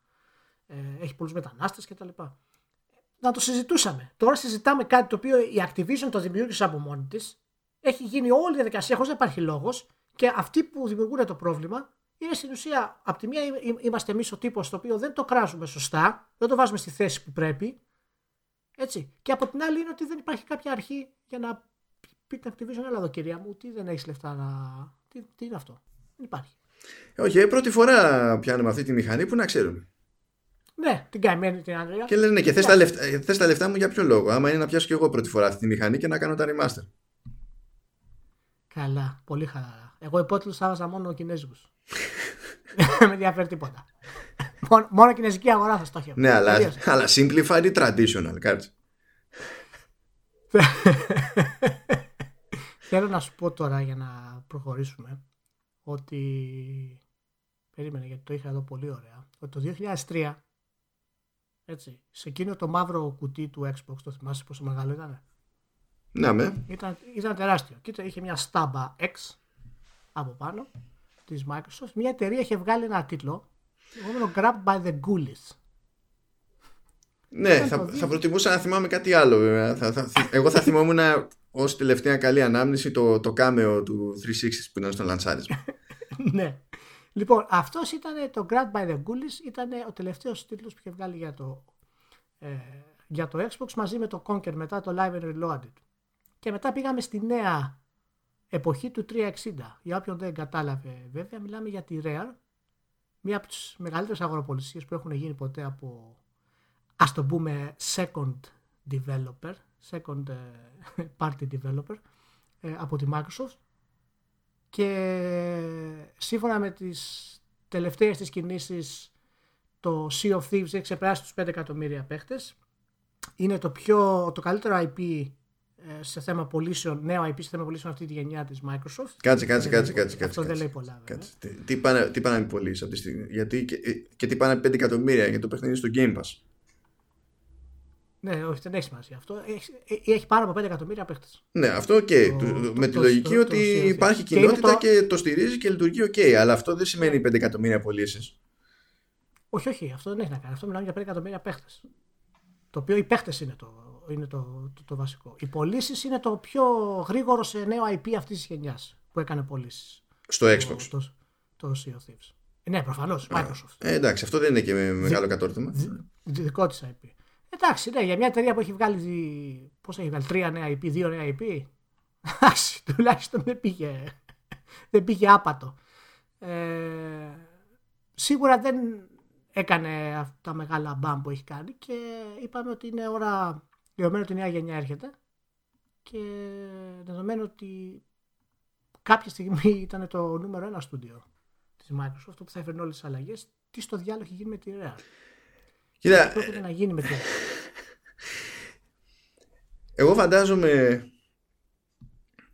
πριν από τόσα χρόνια εκεί που μαζεύτηκε έσκασε ο Nintendo και ο Microsoft mm καθίσανε απέναντι σε, σε ένα τραπέζι χάλανε τα φραπόγαλα και είπανε θα κάνουμε business. Άντε πράγμα. Δεν μπορώ καν να υποθέσω πώς, ε, ε, τι σκεφτόταν η Nintendo όταν έλεγε εντάξει να την κάνω τη Rare ας την πουλήσω τουλάχιστον να βγει κανένα φράγκο και ούτε μπορώ να υποθέσω τι σκεφτόταν η Microsoft για το τι ακριβώς θα κάνει τη Rare αφού την πάρει. Η αλήθεια είναι ότι όλη αυτή η αγοροπολισία τότε, έτσι, ε, να πούμε ότι η Nintendo είχε 49% της Rare τότε, ήταν second party, θα μπορούσε εύκολα να κάνει ένα swooping και να πει παιδιά θέλουμε να σας αγοράσουμε, αποκτήσουμε το μεγαλύτερο ποσοστό της εταιρείας και να ασχοληθείτε ε, με τα συστήματά μας κανονικά. Της είχε δώσει αυτή τη δυνατότητα από πριν, ούτως ή άλλως. Έτσι, με τη Rare να έχει βγάλει μερικούς τίτλους ε, οι οποίοι έχουν μείνει στην, ε, στην ιστορία. Μετά ήρθε η Microsoft, δεν έκανε κάποια κίνηση η Nintendo. Ήρθε η Microsoft, έδωσε 375 εκατομμύρια και την πήρε. Να πούμε βέβαια. Αυτά... αυτά. Η Rare ήταν από τις πιο σεβαστές εταιρείες στον κόσμο, ομάδες ανάπτυξης. Ε, και τι να πούμε τώρα, Donkey Kong Country για το Golden Eye. Ε, και, και Star Fox Adventures που είναι, είναι σχετικά αδικημένο για τον Boy του τέλος πάντων. Ναι, ναι. Δηλαδή που είναι θαύμα που βγήκε και σόι παιχνίδι μετά το κουμπί που τράβηξε για τη... Ναι, ναι, για το Killer Instinct. Εντάξει, λοιπόν. Ε, και τι πήρε. Λοιπόν, από εκεί και πέρα λοιπόν όλοι είπαμε τότε ότι να, η μεγάλη κίνηση της Microsoft που χρειαζόταν για το, για το Xbox και θα τις χρησιμεύε για το 360 στην ουσία ε, να μπορέσει να βγάλει νέα παιχνίδια. Ξεκίνησε το 360 η, η Rare, ε, μας έδωσε το κάμεο το οποίο, το οποίο ήταν το λανσάρισμα. Πραγματικά το κάμεο είναι το τελευταίο πράγμα που έβγαλε η Rare και σε πείθει ότι είναι Rare. Ναι, ήτανε, είχε αυτή τη μαγεία της, ε, της Rare το οποίο έχει πάρει και λίγο από την Nintendo σαν στυλ. Το Perfect Dark Zero το οποίο επίσης βγήκε την ίδια χρονιά ναι, αυτό γενικά δεν. ήταν ένα ok, ας πούμε, σούτερ. Αισθητικά ήταν. Αισθητικά ήταν μεγαλύτερη νίκη του από ότι σαν παιχνίδι κτλ. Και, και μετά λοιπόν αρχίζει κάτι φορά. Μετά λοιπόν μιλάμε για Viva Pinata. Έτσι, βγαίνει μια σειρά τα οποία είναι ok παιχνίδια. Τα Viva Pinata ήταν, ήταν εντάξει. Ναι, δεν ήταν αυτά που, που πιστεύαμε ότι η Microsoft έχει πάρει έδωσε 375 εκατομμύρια για την. Ε, Όχι, αλλά κόλλαγε το Viva Pinata, ε... γιατί περισσότερο το πρώτο από το δεύτερο είναι αυτό που το ναι. πιστεύεις ότι ε, κάποιος είχε πετριάσει τη Rare τέλος πάντων και είπε ας πούμε στη όχι, διαδικασία. Όχι, ναι, όλοι, όλοι αυτοί ταιριάζουν στη, στο, στο concept της Rare. Αυτή η τίτλη. Και μετά ε, απλά ε, η Microsoft ήθελε πάρα πολύ first party εκείνη και, και ήθελε τίτλους οι να, να μπορούσε στην ουσία να βάλει μαζί με την Bungie να έχει και τη Rare σε αυτό το πράγμα και να κάνουν τα αντίστοιχα. Για όλες τις επιλογές της Real, δηλαδή το Cameo δεν πήγε καλά σε πωλήσεις. Δεδομένου βέβαια της αγοράς. Σαν νέο IP ήταν OK. Το Perfect Dark Zero το οποίο είχε ε, περισσότερο hype και τα λοιπά επίσης δεν πήγε πάρα πολύ καλά σε πωλήσεις. Και μετά από τα Viva Pinata το οποίο είναι πιο extreme έχουμε τα Kinect Sports. Εκεί βασικά έχουμε το Kinect όπου κάποιος μέσα στη Microsoft είπε ωραία θα χώσουμε τη Rare να, να κάνει το ναι. Kinect άνθρωπο. Εκεί, εκεί τελειώσαν όλα. Ακριβώς. Και αποκαλύπτεται στην ουσία ότι τη Rare είτε κάποιος σκέφτηκε ενδιάμεσα, είτε κάποιος σκέφτηκε ε, πιο πριν, να τη χρησιμοποιήσουν για να δημιουργήσουν ένα concept για τους ε, casuals, για παιχνίδια για οικογένειες. Γιατί ως γνωστό, ως γνωστό αγοράζεις αυτόν που έφτιαξε το Golden Knight, το Killer Instinct, το Star Fox Adventures και το Donkey Kong Country. Ακριβώς, Για, για, για να πεις, φίλε. Αυτό, γι' αυτό δεν μπορώ να καταλάβω από τότε πώς έγινε αυτή η αγοροπολισία, με τι σκοπό έχει η Microsoft που δεν ήξερε καν τι να κάνει και κατέληξε να βγάλουμε Kinect Sports. Kinect Sports τη δεύτερη σεζόν, μάλλον. Kinect Sports Rivals. το, το, δηλαδή υπήρχε, ήθελες να βγάλεις ένα πόρο με το τη δεύτερη σεζόν μάλλον. Το, το, ναι, το, ναι, κράτησες ναι, για λίγο, αλλά η ατάκα ναι. από μόνη του φτάνει. Ναι, okay. ε, και βγάζει μετά και το, το Rare Replay του 2015. Που κατά, εντάξει, αυτό είναι άλλη περίπτωση. Πες, αυτό είναι άλλη περίπτωση, έτσι. Αλλά φυσικά δεν έχει μέσα το Donkey Kong Country και το GoldenEye. Ε, το King Country δεν μπορεί να το έχει. Ούτε το Golden Eye μπορεί να το έχει. Είναι νομικό το κόλλημα. Τα, τα λέμε. Τι πατήσατε και από εκεί πάει. Έλα, το... ξεχάσαμε. Λέγα, λέμε ό,τι λέμε και δεν είπαμε ούτε μία φορά για μπάντζο. Δηλαδή ντροπή. Όχι, ναι, ντροπή. ντροπή. Μπάντζο καζούι. Μπράβο. Πάρα πολύ ωραίο. Δώσε μου μπάντζο καζούι. Άλλος ένας τίτλος που, που στο λύκο πήγε. Ε, Εντάξει, βγήκε ένα sequel και. αυτό, αυτό ναι, έγινε. Το, ναι, ναι. Το Nuts and Bolts. Ναι, ναι, ναι. Ε, και το Sea of Thieves είναι στην ουσία το τελευταίο τίτλος που έβγαλε η Rare το οποίο εντάξει πάει ok δεν έχει θέμα έχει free update έχει βγει αυτή τη στιγμή έχει πολύ περισσότερο περιεχόμενο από ό,τι όταν ξεκίνησε. Ναι είναι, μου δίνει την εντύπωση ότι είναι σε σχέση με το ας πούμε πρόσφατο παρελθόν της Rare ότι είναι τίτλος που είναι πιο κοντά στην παλαιότερη νοοτροπία της Real από τη μία πλευρά, από τη μία μεριά. Και από την άλλη μεριά είναι τίτλος που πήρε το ok πριν τουλάχιστον κατά τα φαινόμενα γιατί μένει να το δούμε όντως στην πράξη ε, πριν αλλάξει στα στερνά της ας το πούμε έτσι. Μια ναι. η Microsoft Δηλαδή αυτό είναι ένα στημένο παιχνίδι πάλι με τη λογική ότι χρειαζόμαστε engagement και χρειαζόμαστε growth και χρειαζόμαστε δεν ξέρω και εγώ τι. Είναι γι' αυτό ήθελα να τη συζητήσουμε λίγο τη ιδέα γιατί φαίνεται ότι ακόμα και τώρα μέχρι τώρα αυτή τη γενιά δεν έχει ιδέα πώς θα τη χρησιμοποιήσει. Για του λόγου του αληθές το, το 14 όταν το Kinect άρχισε να παίρνει κάτω βόλτα οριακά και σταμάτησε το development, η ανάπτυξη τίτλους, απολύθηκαν άτομα από τη Real. Μίκρινε. Και αυτό δείχνει ότι ήταν ένα από τα. Το Kinect ήταν ο βασικός λόγος στον οποίο τη στρέφανε προς τα εκεί. Απολύθηκαν τα άτομα λοιπόν 14.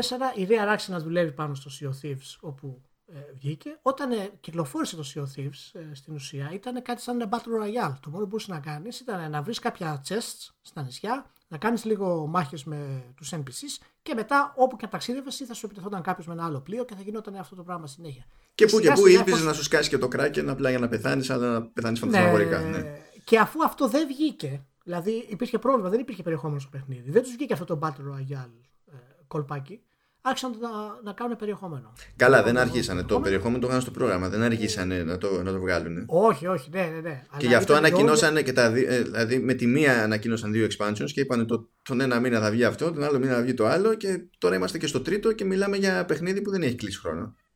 Το πρόβλημα είναι ότι και τα δύο expansions που έχουν βγάλει όμως δεν έχουν προσφέρει κάτι. Δεν έχουν προσθέσει κάτι σημαντικό στο παιχνίδι. Ναι, άλλο αυτό. αυτό αλλά σαν είναι... από άποψη content δεν είναι ότι αυτό που βγάζουν τώρα είναι επειδή ξαφνικά πανικοβλήθηκαν και είπαν όχι πακέτο. Όχι, δεν πηγαίνανε ότι έφαγε, έφαγε πακέτο ότι το στοχεύανε για αυτό το πράγμα. Σου, σου λέω ότι ήταν το παιχνίδι όταν βγήκε στην ουσία. Ξεκίνησε έτσι. Και στην ουσία θέλουν σιγά σιγά να το χτίσουν αυτή τη στιγμή. Ε, οι παίχτες, ναι, OK okay, κτλ. Ε, είναι περισσότεροι πλέον και τέτοια τι, τι θέση μπορεί να έχει το Sea of Thieves για τη Microsoft και τη Rare, όταν ξεκινάμε για τη νέα γενιά; Δηλαδή, τι πρόκειται να γίνει ε, στην ανάπτυξη τώρα που έχουμε και τις νέες ομάδες; Ε, τι πώς... budget μπορεί να έχει η Rare; Δεν υπάρχει καμία ανακοίνωση πλέον της εταιρείας για αυτό το πράγμα. Είναι αφοσιωμένη λέει στο Sea of Thieves που είναι αυτό ναι. στο Xbox. Ε, θα είναι αφοσιωμένοι στο Theo Thieves γενικά επόμενα δύο χρόνια, ας πούμε. Κοίτα, αν η αρχική σκέψη ήταν. Hmm, γιατί να μην έχουμε κάτι σαν Minecraft, αλλά για πιο μεγάλους σε ηλικία παίχτες. Αν η αρχική σκέψη ήταν αυτή, τον ήπιαμε. Ναι, το θέμα είναι ότι αυτό ακριβώς ε, δείχνει, γι' αυτό λέω το παιχνίδι ξεκίνησε και το Sea of Thieves χωρίς να είχε κάποιο στόχο. Είχαν, κάτω είπαν και τα expansions θα βγουν εκεί και εκεί, αλλά είναι πολύ συγκεκριμένη η θέση του αυτή τη στιγμή. Δεν είναι ούτε full multiplayer με όλες τις επιλογές, δεν είναι ούτε full single player με όλο το περιεχόμενο. Μα δεν είναι. στο ε, single player δεν μπορείς, από, από ένα σημείο και έπειτα δεν μπορείς να κάνεις και πολλά πράγματα. Ναι, το πρόβλημά του είναι ότι δεν έχει, δεν έχει έστω, ξέρεις, ε, κάποια, κάποια storylines για να πεις ότι το βλέπω πιο, πιο παρέστικο. Και γι' αυτό και το μεγαλύτερο του πρόβλημα στην αρχή ήταν που κάνε χαζομάρα εκεί με τα, με τα respawn και έτσι και έπεφτε σε κανίβαλους ας πούμε που ε, είχαν πλοίο σε πέλιοναν και έπεφτε σε λούπα και δεν μπορούσε να γλιτώσει ποτέ. Και λες τώρα εντάξει, αυτά τα πράγματα δεν πρέπει να έχουν περάσει καν από το testing. Τα, το σιώσανε γρήγορα, γιατί εντάξει, μια ρύθμιση ήταν. Αλλά λες γιατί, γιατί το φάγαμε αυτό στη map; Ναι. να δεις πάντως πώς συμβαίνει, ρε παιδί μου, σε όλες αυτές τις περιπτώσεις αγοροπολισίε. Τέσσερα χρόνια μετά από την αγορά της Rare, ε, οι ιδρυτές της, τα, τα αδέρφια Στάμπερ, έφυγαν. Ε, Πώ συμβαίνει, ρε παιδί μου, σε όλες αυτές τις αγοροπολισίε κάθε φορά οι δημιουργοί ή πολύ σημαντικές προσωπικότητες να την κάνουν. Πώς γίνεται, ρε παιδί μου, πολύ, πολύ τέτοιο. Κοίτα, εξαρτάται λίγο γιατί και οι Στάμπερ, ας πούμε, αλλά και οι, οι δόκτορες της Bioware ναι. φεύγοντας ρίξανε μαύρη πέτρα δεν είναι ότι πήγανε και να δοκιμάσουν κάτι κάπου αλλού. Όχι. Οπότε υπάρχει πάντα έχουν, έχουν βγάλει νέο παιχνίδι πλέον. Κάτσε ποιο ναι, ναι, έχουν ε, φτιάξανε μια νέα εταιρεούλα και το θυμάμαι αυτό. Ναι, ναι, και ετοιμάζονται τώρα να βγάλουν νέο παιχνιδάκι. Τώρα, τώρα, έτσι. Όχι ότι το είχαν στα σχέδια. Μέχρι τώρα δεν κάναν τίποτα. Α, ήτανε, ήτανε στην ουσία, είμαστε εκτός. Έχουν ξεκινήσει να κάνουν αυτό το πράγμα. Γιατί υπάρχει πάντα και το σενάριο, ξέρεις, του στυλ ότι ωραία, τώρα καήκαμε στο, στο φράγκο. Ε, ναι. Ας πούμε στη σύνταξη πουλάμε τρελά, γεια σας. Ναι. Ε, και είχε ξεκινήσει με τόσες μεγάλες ας πούμε ελπίδες και για εταιρεία και τα λοιπά και έχει καταλήξει στην ουσία να μην έχει προσφέρει στη Microsoft ε, ούτε καν ένα, ένα console selling IP. Να πεις ότι παιδιά θα πάρω την κονσόλα για αυτό το τίτλο. Και για μένα ήταν ο στόχος της αγοράς ήταν αυτός, τουλάχιστον να δημιουργήσει ένα-δυο νέα IP η Microsoft ε, μέσω της Rare που να είναι δεμένα στην κονσόλα και να πει ο άλλος εγώ θέλω την κονσόλα γιατί η Rare έχει βγάλει τα παιχνίδια. Δεν έγινε αυτό το πράγμα. Όλος ο χαμός με το Kinect και τώρα καταλήγουμε στην ουσία ε, ένα τίτλο, το Sea of Thieves και τίποτα άλλο. Και σε δύο χρόνια βγαίνει νέα. Νομίζω ότι την έφαγε στα μάτια της Microsoft τουλάχιστον. Τη Rare. Η αποτυχία του Perfect Dark και του, και του Banjo. Γιατί αυτά ήταν συγκεκριμένα IP που πήραν πακέτο και πρέπει να έλπιζαν ότι ξέρεις, θα μπορούσαν να τα εκμεταλλευτούν με μια κάποια μεσότητα τέλος πάντων εφόσον είχαν ξέρεις, μια αναγνωρισιμότητα έτοιμη και δεν πήγανε μία. Το κάμεο, εντάξει, το κάμεο ήταν πιο, πιο ρίσκο προφανώς. Εννοείται το grab by the ghouls ήταν ακόμη πιο ρίσκο. Ναι, ρε παιδί μου, ναι. Το κάμεο το καταλαβαίνω ότι ήταν ρίσκο, αλλά εάν χρειαζόταν κάτι κονσόλα της Microsoft, ήταν κάτι σαν το κάμεο. Ναι, ακριβώς αυτό. Δε, και δεν χρειαζόταν η Perfect Dark, και δεδομένου ότι ναι. η κονσόλα της Microsoft δεν είχε κάποιο πρόβλημα, δηλαδή δεν είχε, κάποια, δεν είχε τρύπες σε shooters ακριβώς. Και από τη στιγμή που είχε τα Halo και είχε τα Halo στα, στα ντουζέλια τους κιόλας, δεν, τι, τι, δεν, δεν περιμένει κανένας σαν εταιρεία ως Microsoft ξέρω εγώ να πεις ότι γεια σας έχω πολλαπλά shooters γιατί μπορώ. Ναι, ναι. Πάντως είναι κρίμα, είναι μία από τις πιο από τις μεγαλύτερα, τα μεγαλύτερα flux που έχουν γίνει ε, με τόσα λεφτά που έδωσε η Microsoft. Θέλω να δω, έχω ακόμα μια ελπίδα να δω γιατί τώρα με το Sea of Thieves επειδή ε, πάει ok, υπάρχει υποστήριξη κτλ. Ε, θέλω να δω πραγματικά εάν θα τις δώσουν ας πούμε και με τα νέα στούντιο και όλα θα υπάρξει μια ανανέωση σε αυτό το πράγμα. Κάμεο 2. Δεν, δεν, δεν, το, δεν, το, δεν το λέω για χαβαλέ, επειδή το κάμεο μέσα στο μυαλό του, του πιο ρομαντικού ή του πιο καμένου ανάλογα με την περίπτωση ή όλο διαβόβ τέλος πάντων ε, είναι, είναι άλλο μέγεθος μια ανακοίνωση άσχετα με, τη, το, με το ότι εμπορικά δεν έκανε τίποτα ιδιαίτερο το κάμεο μια ανακοίνωση μιας τέτοιας συνέχειας ενός τέτοιου τίτλου θα έκανε πολύ χαμό στο δίκτυο. Και ξέρεις πώς λειτουργούν πλέον αυτά. Όταν έχουμε φτάσει να βγάζουμε ειδήσεις του στυλ ε, το τάδε βίντεο είναι το, το βίντεο με τα περισσότερα views στο YouTube αυτή την περίοδο. Ξέρεις. Ε, να σου πω και ναι και όχι για μένα. Το κάμεο σίγουρα εντάξει έχει και για μένα συναισθηματική αξία. Γιατί ήταν ο πρώτος τίτλο που έβαλε στο 360. Είχε τρελό soundtrack, ε, εντάξει. Δηλαδή ήταν ένα απάντηχα ναι, ναι. καλό soundtrack για τέτοιο παιχνίδι. Φοβερό soundtrack και τα γραφικά στην HD τηλεόραση που είχα πάρει τότε και είχα χρεωθεί μέχρι τον βουνό. ε, ήταν πραγματικά, είχα πάθει ένα μικρό σοκ, είναι η αλήθεια. Ε, δεν ξέρω κατά πόσο έχει βάσει αυτό το είδος του παιχνιδιού σήμερα σε μεγάλο σε AAA, σε παιχνίδι που δεν λέγεται Zelda, ας πούμε, σε κόστος ανάπτυξης. Αλλά ότι θα δημιουργούσε buzz και συζήτηση θα ήταν πάρα πολύ. Ίσως να σου πω κάτι, ίσως ένα Perfect Dark καινούριο, απόλυτα δομημένο στα online, στον online σχεδιασμό σήμερα των άλλων multiplayer παιχνιδιών, μπορεί να έχει καλύτερη τύχη.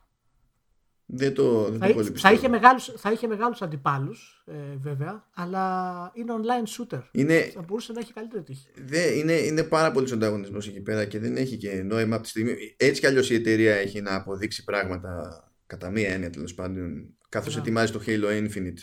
Δηλαδή Πάντως, ίσως, το... ναι, ίσως να ήταν πιο ασφαλές και από θέμα ανάπτυξης κόστος να βγάλει μια τέτοια, ένα, τέτοιο, ένα πιο online από ότι να για μεγάλη AAA παραγωγή. Ε, ναι, αλλά δεν λείπουν αυτά από τη Microsoft. Αυτό είναι το θέμα. Γι' αυτό λέω και την περίπτωση τέλος πάντων κάτι ξέρει σαν κάμεο, διότι αυτό θα ήταν και statement. Αυτή τη στιγμή η αγορά περιμένει να πιστεί από την Microsoft ότι έχει ε, σταματήσει τα κουφά του παρελθόντος. Ναι, η αλήθεια είναι ότι αυτή η ταυτότητα που έχει χάσει η Microsoft ότι κάνει τα ρίσκα της που έκανε η Sony αυτή τη γενιά, ας πούμε, σε διάφορες μορφές, ε, ίσως να της ήταν καλό. Απλά ε, εγώ ξέρω, δεν θα ήθελα, δηλαδή, άμα να το βγάλεις, θα ήθελα να κάνεις ένα triple κάμεο, να το ευχαριστηθούμε. Αν μου βγάλεις ένα νέο κάμεο το οποίο είναι ψευτο 3D, 2D, ε, αλλά με ωραία αισθητική κτλ. Και, και μου θυμίζει κάτι σαν το όρια, ας πούμε, δεν το θέλω αυτό το πράγμα. Δηλαδή, ή βγάλ το ή άστο. Και επίσης, αν είναι να ξανακάνεις κονέ για οτιδήποτε με το και καμίλια και ξανακυρώσει κάτι τύπου scalebound, κλείσει το μαγαζί να τελειώνουμε. Κλείστο, θα τα πάρω εγώ τα κλειδιά, θα τα πάρω εγώ, θα, θα βγάλουμε τα υπερπέχματα. Ακόμα δεν μπορώ να το χωνέψω αυτό. Δε, γενικά δεν μπορώ να χωνέψω το, το concept ρίχνω άκυρο στο, στον Καμίγια έτσι κι Ναι. Δε, ακόμη χειρότερα δεν μπορώ να το χωνέψω επειδή το είχα δει το παιχνίδι να τρέχει μπροστά μου. Και παρουσίαζε ο Καμίγια. δηλαδή ήταν μέσα στη μάπα. Δεν, δεν καταλαβαίνω. Αυτό είναι πολύ. είναι μια απονεμένη ιστορία. Ε, εγώ περισσότερο το βλέπω ως χαρτί που η αποφάση Microsoft δεν θα το κάψουμε. Δηλαδή Τέλος, αλλάζουμε τελείως σχέδιο, δεν δίνουμε άλλα λεφτά σε τίποτα, επικεντρωνόμαστε μόνο σε κάτι άλλο. Άρα, ε, Record Definitive Edition. Ναι, ναι. Γιατί αυτό ήταν το αμέσως επόμενο που έχει. Ε. Ε, αχ, καημένη η Rare. Η Rare είναι, είναι μεγάλη αγάπη και. Τέλος πάντων. Καλά, τα λέμε εμείς όλα αυτά. Στο τέλος απλά θα τη χώσουν το Fable ως franchise. Α πει κάτι πρέπει να το κάνουμε αυτό. Γίνει, αν γίνει και αυτό, δέσαμε. Καλύτερα να του δώσουν αυτό να τελειώνει. Να, το κάνει κάπως online και να ξεμπερδεύει και αυτό. Το θέμα είναι Αλλά να, μην μπορείς να αναστήσεις το, ε, το σκύλο. Άιντε. όχι, όχι. Ε, πότε έχει, έχει τα βραβεία, μάλλον 6 Δεκέμβρη. Ναι, υπάρχει λόγος που δεν, έχω μπει στην διαδικασία να δω τις κατηγορίες, τι υποψηφιότητε του τίποτα. Κάποιος Δημήρο με ρώτησε, λέει, ποια είναι η γνώμη σου για τις για, για τις υποψηφιότητες που βγήκανε; Καμία. Μα δεν έχεις δει. Δεν, δεν πρόκειται. Τι πιστεύεις ότι θα έπρεπε να, να βγει, Τέτρι. δηλαδή δεν μπαίνω καν στη διαδικασία να σκεφτώ σοβαρά. Δηλαδή δεν... Λοιπόν, εγώ, δεν, εγώ είμαι, είμαι ανάποδος, μου αρέσουν τα βραβεία. Θέλω να δούμε πολλά βραβεία. Γενικά μιλάμε για τα βραβεία που για να τα προωθήσουν σου τάσουν ότι θα ανακοινωθούν 10 τίτλοι. Τουλάχιστον. Ναι, για να δούμε, θα ανακοινωθούν. Και ποιοι θα είναι αυτοί. Θα ανακοινωθούν το... το τι θα είναι, γιατί κάθε χρόνο υπόσχονται παγκόσμιες πρώτες, ξέρω εγώ, και δεν συμμαζεύεται και δεν ξέρεις τι σημαίνει αυτό, γιατί ίσω σκάει, ξέρω εγώ, και είναι κάποιο DLC και σε κουφαίνει. Καλά, κάτι θα έχουν αυτή τη δόση, διότι αν ήταν υπολογισμένες, αν είχαν κάνει πλάνο κάποιες εταιρείες ώστε ε, να υπάρχει ελπίδα να έχουν να δείξουν κάτι για το PlayStation, PlayStation Experience που δεν γίνεται φέτος, πρέπει να έχουν μισομαζευτεί εκεί πέρα. Γιατί πάντα κάτι υπήρχε για τα The Game Awards, αλλά έμενε και κάτι στο, στην πάντα ακριβώς για το, για το PSX μετά. Ε, πάντως, ε, λοιπόν, τα, τα βραβιάκια αυτά είναι στις 6 Δεκέμβρη. Ε, έχουμε τις κατηγορίες εδώ πέρα και τα λοιπά. Να κάνουμε μια, ένα μικρό πέρασμα. Τις κατηγόριες θα λες. Τις κατηγόριες, Ναι. να κάνουμε ένα μικρό πέρασμα. Εγώ προσωπικά είμαι φαν των βραβείων, μου αρέσουν. Ε, και ο Κίλι μου αρέσει το πάθος του γενικά, γιατί χωρίς αυτόν δεν θα είχαμε καν αυτό το πράγμα. Πω, Ε, πω. πρέπει να του πλασάρουν, Μεγάλη χασούρα. πρέπει να του πλασάρουν ένα-δύο έτσι πιο ε, επαγγελματίες δίπλα του να τα οργανώσει λίγο καλύτερα κτλ. Πρέπει να γίνουν λίγο πιο επαγγελματική προσέγγιση, να έχουν πιο επαγγελματική προσέγγιση στις παρουσιάσεις και στις συνεντεύξεις κτλ. Δηλαδή να μην κλαίει όταν μιλάει για τον Χιντέο Κοτζίμα και τη φιλία τους. Ναι, δηλαδή λι- λιγότερο φανμποϊσμό, περισσότερο επαγγελματισμό. Γενικά του, του Κίλι μπορούμε να του δώσουμε ένα Lifetime Achievement Award και να φύγει. Κάτσε, όχι ακόμα, όχι ακόμα. Άστο να λίγο να κάνει α, ακόμα. Άστο να λίγο. Α, αυτή τη στιγμή τα βραβεία χρειάζονται πάθος για να γίνουν σωστά. Με το που τελειώσουν και πούμε ότι παιδιά έχουμε ένα θεσμό, τότε θα τον βγάλουμε τον κύλι και θα έρθει κάποιος άλλος. Κάπως έτσι θα γίνει, εγώ πιστεύω. Ε, γιατί τώρα να σου πω κάτι, ακόμα και για να γίνουν αυτά τα βραβεία, χρειάζεται κάποιον να τρέχει από το πρωί μέχρι το βράδυ. Δεν Πρώτα υπάρχει. απ' όλα, κάποιος αν, αν στα θεσμός βραβεία συγκεκριμένος. το main event, το κύριος πιάτο, δεν είναι τα βραβεία. τι, λε- τι μιλάμε, τι συζητάμε. Δηλαδή θα μπορούσαν απλά να σκάνε τα trailers, να λένε πέντε, ε, πέντε φανφάρες και στο τέλος να βάζουν μια λίστα να κάνεις scroll στην οθόνη και λέει «Α ναι, Το... Λοιπόν, τα, τα, τα βραβεία δεν ξεκίνησαν πάρα πολύ καλά. Είχαν χαμηλά, χαμηλά views ε, και, και θεαματικότητα. Στο τέλος όμως από πέρσι ξεπεράσει τα 11 εκατομμύρια που σημαίνει ότι υπάρχει ανταπόκριση από τον κόσμο και η ανταπόκριση από τον κόσμο είναι αυτά που θα, θα δημιουργήσει το θεσμό στο τέλος. Πέρυσι είχε κάνει και πολλές συμφωνίες με πλατφόρμες για το, για το streaming. Που, Ναι, ναι, που ναι, θα ναι, ισχύουν φε- και φέτος, αλλά πέρυσι Ναι, ναι. είχε κάνει πολλές μαζεμένες. Δηλαδή δεν, σχεδόν δεν υπήρχε μέρος στο οποίο είσαι και δεν υπήρχε πρόχειρο το stream. Ναι, ναι. Ε, κοίτα, γι- γι' αυτό σου λέω, ε, εγώ είμαι περισσότερο για τον Κίλι, ιδιαίτερα είμαι περισσότερο γουστάρω που υπάρχει κάποιος που έχει αυτό το πάθος να το κάνει. Καταλαβαίνω τα προβλήματά τους, προσπαθώ να μην με ενοχλούν ε, γενικότερα. Ειδικά η κατάσταση με τον Χίτο Κοτζίμα ήταν πολύ δύσκολο να τη, να τη δω. Εντάξει, να μιλήσω για τα Doritos τώρα. Τέλος πάντων. ε, ε, δεν, δεν ξεκίνησε πολύ καλά. Game of the Year του 2014 είχε βγει το Dragon Age Inquisition. Λογικότατο. Ε, ε, το 2015 είχε βγει το Witcher 3. Εντάξει, εκεί δεν θα την γλίτωνε. Εκεί και ακόμα και να ήθελε να κάνει κάτι άλλο, δεν νομίζω ότι θα. Ναι. Ε, το Θα τον 16 κοπάναγε καλ- ο Kojima δηλαδή και μετά θα χάλαγε Ναι, ναι. η φιλία. Δηλαδή, κρίμα. Το 16 είχε βγει το Overwatch για Game of the Year και είχε φάει τη, τη θέση του Uncharted στην ουσία, αλλά το Uncharted είχε βγει Best Narrative. Και το 17 Game of the Year είχε βγει φυσικά το Breath of the Wild Best Narrative το What Remains of Edith Finch και Best Game Direction είχε βγει Nintendo γενικά. Α, α, α, All, όλη Nintendo. Ναι, Nintendo. αυτό είναι, αυτό είναι γελίο σαν φάση. Δηλαδή, Ναι, εφόσον και- μιλάς ναι. για, για direction, δεν έπρεπε να έχεις εταιρείες, έπρεπε να έχεις άτομα. Ναι, βάλε τον επικεφαλή που είναι των σκηνοθετών, Ε. γιατί το Μιγιαμότα από την εποχή του Οκαρίνα ήταν επικεφαλής 5-6 σκηνοθετών για το παιχνίδι. Είναι- βάλε τον είναι- επικεφαλής είναι- και ανέφερε και τους υπόλοιπους. Είναι σαν να λες. σημαίνει Ε, ο, Ναι. Όσκαρ καλύτερης σκηνοθεσίας. Ε, τε- τέτοιο. Ε, ξέρω, Βερόπουλος. Δηλαδή δεν. Ναι, ναι, δεν- Ναι. άλλο, άλλο, άλλο. Και ήταν ε, η καλύτερη μουσική πέρσι και βγει το Nier Automata, το οποίο εντάξει, αλλά εγώ- για την αλήθεια να μην πάρει το Best Narrative το Automata πέρσι ήταν λίγο tragic για μένα. Ε, και το 18 τώρα μάλλον. Δεν είναι αυτό. Για μένα δεν ήταν περίεργο, διότι δεν είναι ότι πιο εύπεπτο τώρα αυτό το πράγμα. Δηλαδή, δε- δεν στο λέω και καλά ως αρνητικό της διαδικασίας. Απλά είναι δύσκολο να το δεχτεί ο άλλος και να το. Και, και να, και να το πιάσει γενικότερα. Βάλε ότι υπήρχε το πρόβλημα σε αυτό το παιχνίδι ότι ε, έπρεπε τουλάχιστον να, βγάλει, να το βγάλεις δεύτερη φορά. Ε- Εγώ το παίρνω, όταν λέω best narrative, το παίρνω κατά πόσο λειτουργούσε το narrative. Δηλαδή πώς είναι χτισμένο και συναισθηματικά πώς σου έδινε τέτοιο. Δεν υπάρχει καλύτερο narrative αυτό το όματα πέρσι για μένα. Το ότι αν ο παίχτης θα μπορούσε να το περάσει, να το δεχτεί μέχρι το τέλος, είναι, είναι, είναι και λίγο άσχετο. Ε, Είναι ναι, σαν να ο- μου λες ναι, τώρα- για το, ναι, για τον παίκτη ναι, αλλά το θέμα είναι ότι Ναι. ε, στην προκειμένη περίπτωση, εκτός του ότι σε κάποιες κατηγορίες ε, ψηφίζουν και οι παίχτες ε, υπάρχει και το ότι η, η όποια κριτική επιτροπή έτσι, αποτελείται κατ' ουσίαν από, και από reviewers τέλος πάντων ε, διεθνών media που ξέ, ξέρεις γιατί μυαλά μιλάμε σε κάθε περίπτωση. Υπάρχουν τα καλά, υπάρχουν τα κακά παραδείγματα, αλλά για τον ίδιο λόγο που έχεις πρόβλημα και βαράς φρίκες με τα reviews που θα διαβάσεις, θα βαρέσει και με αυτό. Ναι, δεν λέω για το Edith Finch ότι δεν είναι καλό narrative. Ήταν ωραίο narrative, εμένα μου άρεσε πολύ. Mm. Αλλά ειδικά το Automata και η διάθεση να κάνεις αυτό το πράγμα και να το πετύχεις, ε, να αλλάξεις δηλαδή όλο το concept ήταν για μένα πολύ πιο σημαντικό. Ε, okay, φέτος τώρα έχουμε διάφορα θεματάκια και δεν ξέρω τι πρόκειται να γίνει γενικά, αλλά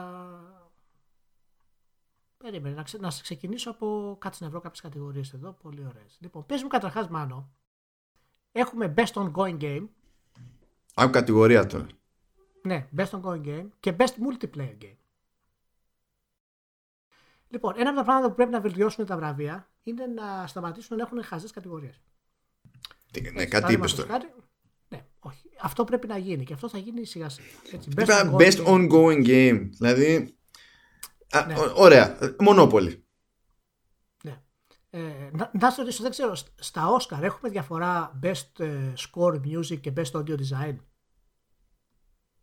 Ξέρουμε. Ε, ναι, έχουμε διαφορά και στα, Έχει διαφορά. και στα games είναι λογικό να είναι ξεχωριστέ αυτές τις κατηγορίες για είναι άλλες δουλειές. Ε, το... Στο Best Ongoing Game λοιπόν έχουμε Destiny 2, Fortnite, No Man's Sky, Overwatch και Rainbow Six Κάτσε, επειδή τώρα έχω κάνει και εγώ τον το κόπο να φορτώσω τη σελίδα υποτίθεται. Αλλά δεν βλέπω, δηλαδή ξεκινάει, ξεκινάει η σειρά με το Game of the Year. Πάρα πολύ λογικό. Θες να δείξεις υποψηφιότητες, θες να δημιουργήσεις hype και το πρώτο πράγμα που, κάνεις, που βλέπεις κάνοντας scroll είναι υποψηφιότητες για το Game of the Year. Λοιπόν, οπότε έχουμε, είπαμε, το Best Ongoing Game το οποίο είναι Destiny 2, Fortnite, No Man's Sky, Overwatch και Tom Clancy Rainbow Six. Και από την Εντάξει, άλλη σε, αυτή, σε αυτή την κατηγορία. Να, να λέμε και το τι προτείνουμε για την ιστορία. Τι, λέμε, τι προτιμάμε κατά μία έννοια. Ε, ε, ε, βέβαια, τις προβλέψεις θέλω να πούμε. Τις δικές προβλέψεις. Ωραία. Εντάξει. Δεν το πιστεύω ότι θα το πω αυτό, αλλά με αυτές τις επιλογές που έχω, Rainbow Six. Rainbow Six. Ε, εγώ θα πω το No Man's Sky. Ναι, ναι, το φαντάστηκα. Για πες μου για Rainbow Six. Ε, το, το Rainbow Six βασικά δείχνει τρελό, τρελό, τρελό commitment από τη, από τη Ubisoft. Θα μου πεις και δεν δείχνει το No Man's Sky. Ναι, οκ. Okay. Απλά το No Man's Sky είναι σε μια φάση που τώρα κατάφερε να, να ισιώσει. Το Rainbow Six είναι στη φάση που ξεκίνησε, είχε λίγα περίεργα τέλος πάντων. Ε, φάγανε την πίκρα τον πρώτο χρόνο να το βγάλουν από, τη, από την πίκρα και ενώ φτάσανε σε ένα κομμάτι που είναι safe έχουν δείξει ότι συνεχίζουν και θα συνεχίσουν και θα συνεχίσουν. Και κρατάνε ένα επίπεδο ψηλοσταθερά δηλαδή πλέον. Εγώ βάζω το No Man's Sky γιατί το βλέπω και σαν ωραίο story, σαν ωραίο narrative ε, η δικαίωση της Hello Games εν τέλει. Δηλαδή κυκλοφόρησε κάτι το οποίο είναι ήταν off, ήταν μισό, δεν είχες τα χρήματα, είχες πει ψέματα, άλλαξε όλη την κατάσταση, δούλεψες απίστευτα και κατάφερες τώρα να επιστρέψεις. Ε, έχει ωραίο narrative μέσα, πολύ καλό. Γιατί όλα τα παιχνίδια, αν εξαιρέσει το Destiny 2, το Fortnite, το No Man's Sky, το Overwatch και το Siege από πλευράς ε, περιεχομένου κτλ. είναι τρομερά. Συνεχίζουν δηλαδή να, να, να είναι φοβερά. Ξέρεις ότι το Fortnite θα πάρει την κατηγορία έτσι απλά... Ε, ε, ελπίζω, να σου πω κάτι, εάν, εάν το δώσουν στο, στο No Man's Sky, ακόμα και στο Siege αν το δώσουν, θα είναι πολύ ωραία αλλαγή γενικότερα. Θα σημαίνει κάτι αυτό. Εγώ θέλω στο Roman Sky και για συναισθηματικούς λόγους, γιατί ενώ μένω. Δεν θυμάμαι και το όνομα του, της Hello Games τώρα του director. Ο Σαν Μάρι. Ναι, ε, ο Μάρι, εντάξει, δηλαδή ο καημένος έπεσε σε ένα δίχτυ ας πούμε, πρόθεση το οποίο δεν μπορούσε να βγει με τίποτα. Ε, δεν πίστεψα ποτέ ότι ήταν πραγματικά ο σκοπός ήταν να κοροϊδέψει. Ε, αλλά τέλος πάντων, ό,τι έγινε έγινε σε αυτό το πράγμα. Μετά από αυτό έχουμε το best multiplayer game. Για κάτσε να φτάσω. Λοιπόν, best multiplayer game. Πού είναι, Για φτάσει Είναι, είναι Call of Duty Black Ops 4. Α, ναι. Destiny 2 πάλι. Fortnite. Master Hunter και Sea of Thieves. Εντάξει, άξια να δεις. Θα βγει. Δεν ξέρω πώς τη, πώς τη διαφορά έχουν αυτές τις κατηγορίες. Ή, ή, ή το. Καλά, ναι, έτσι όπως το έχουν θέσει και με τις υποψηφιότητες που έχουν βάλει ε, δεν έπρεπε να υπάρχουν αυτές οι δύο κατηγορίες. Υπάρχει τρόπος να το κάνεις, δηλαδή διαλέγοντας με άλλη λογική τελείως υποψηφιότητες στη μία περίπτωση από τις δύο. Αλλά τώρα πιάσα εγώ και κούρευτο, εντάξει. Τώρα... Ε, δεν, δεν μπορείς καταρχάς όταν, όταν έχεις το ένα best ongoing και best multiplayer, δεν μπορείς να έχεις ίδιους τίτλους. Ωραία, κοίταξε να δεις. Οπότε έχει μπει, έχει μπει αυτό το πράγμα ώστε στη μία κατηγορία τουλάχιστον να κερδίσει το Fortnite. Μπορεί, μπορεί. Ναι. Δεν ξέρω αν θα νικήσεις στο. στο το, το, λέω πιο, αν είναι να το πάρει, το βλέπω πιο λίγο να το πάρεις στο ongoing παρά στο, στο multiplayer. Να σου πω την αλήθεια. Εγώ θα βάζα το Master Hunter για το multiplayer πάντως. Και εγώ θα βάζα το Master Hunter. Ε, που είναι άλλο ένα είναι... που δεν πιστεύω ότι το λέω πλέον. Αλλά θα ναι. το έβαζα κι εγώ. Ναι. Αλλά, είναι, αλλά είναι multiplayer. Είναι multiplayer. Mm. Ε, best strategy game είναι λίγο πιο πάνω. Battletech, Frostpunk, Into the Breach, The Banner Saga 3 και Valkyria Chronicles 4. Και εδώ είναι ένας χαμούλης βασικά. Παίζει ένα μικρός χαμός εδώ πέρα. Αλλά περίεργος μπορεί να, μπορεί να πήγαινα για το Frostpunk. Εγώ θα πήγαινα. Εγώ θέλω το Valkyria Chronicles 4, αλλά είναι αδύνατο αυτό το πράγμα.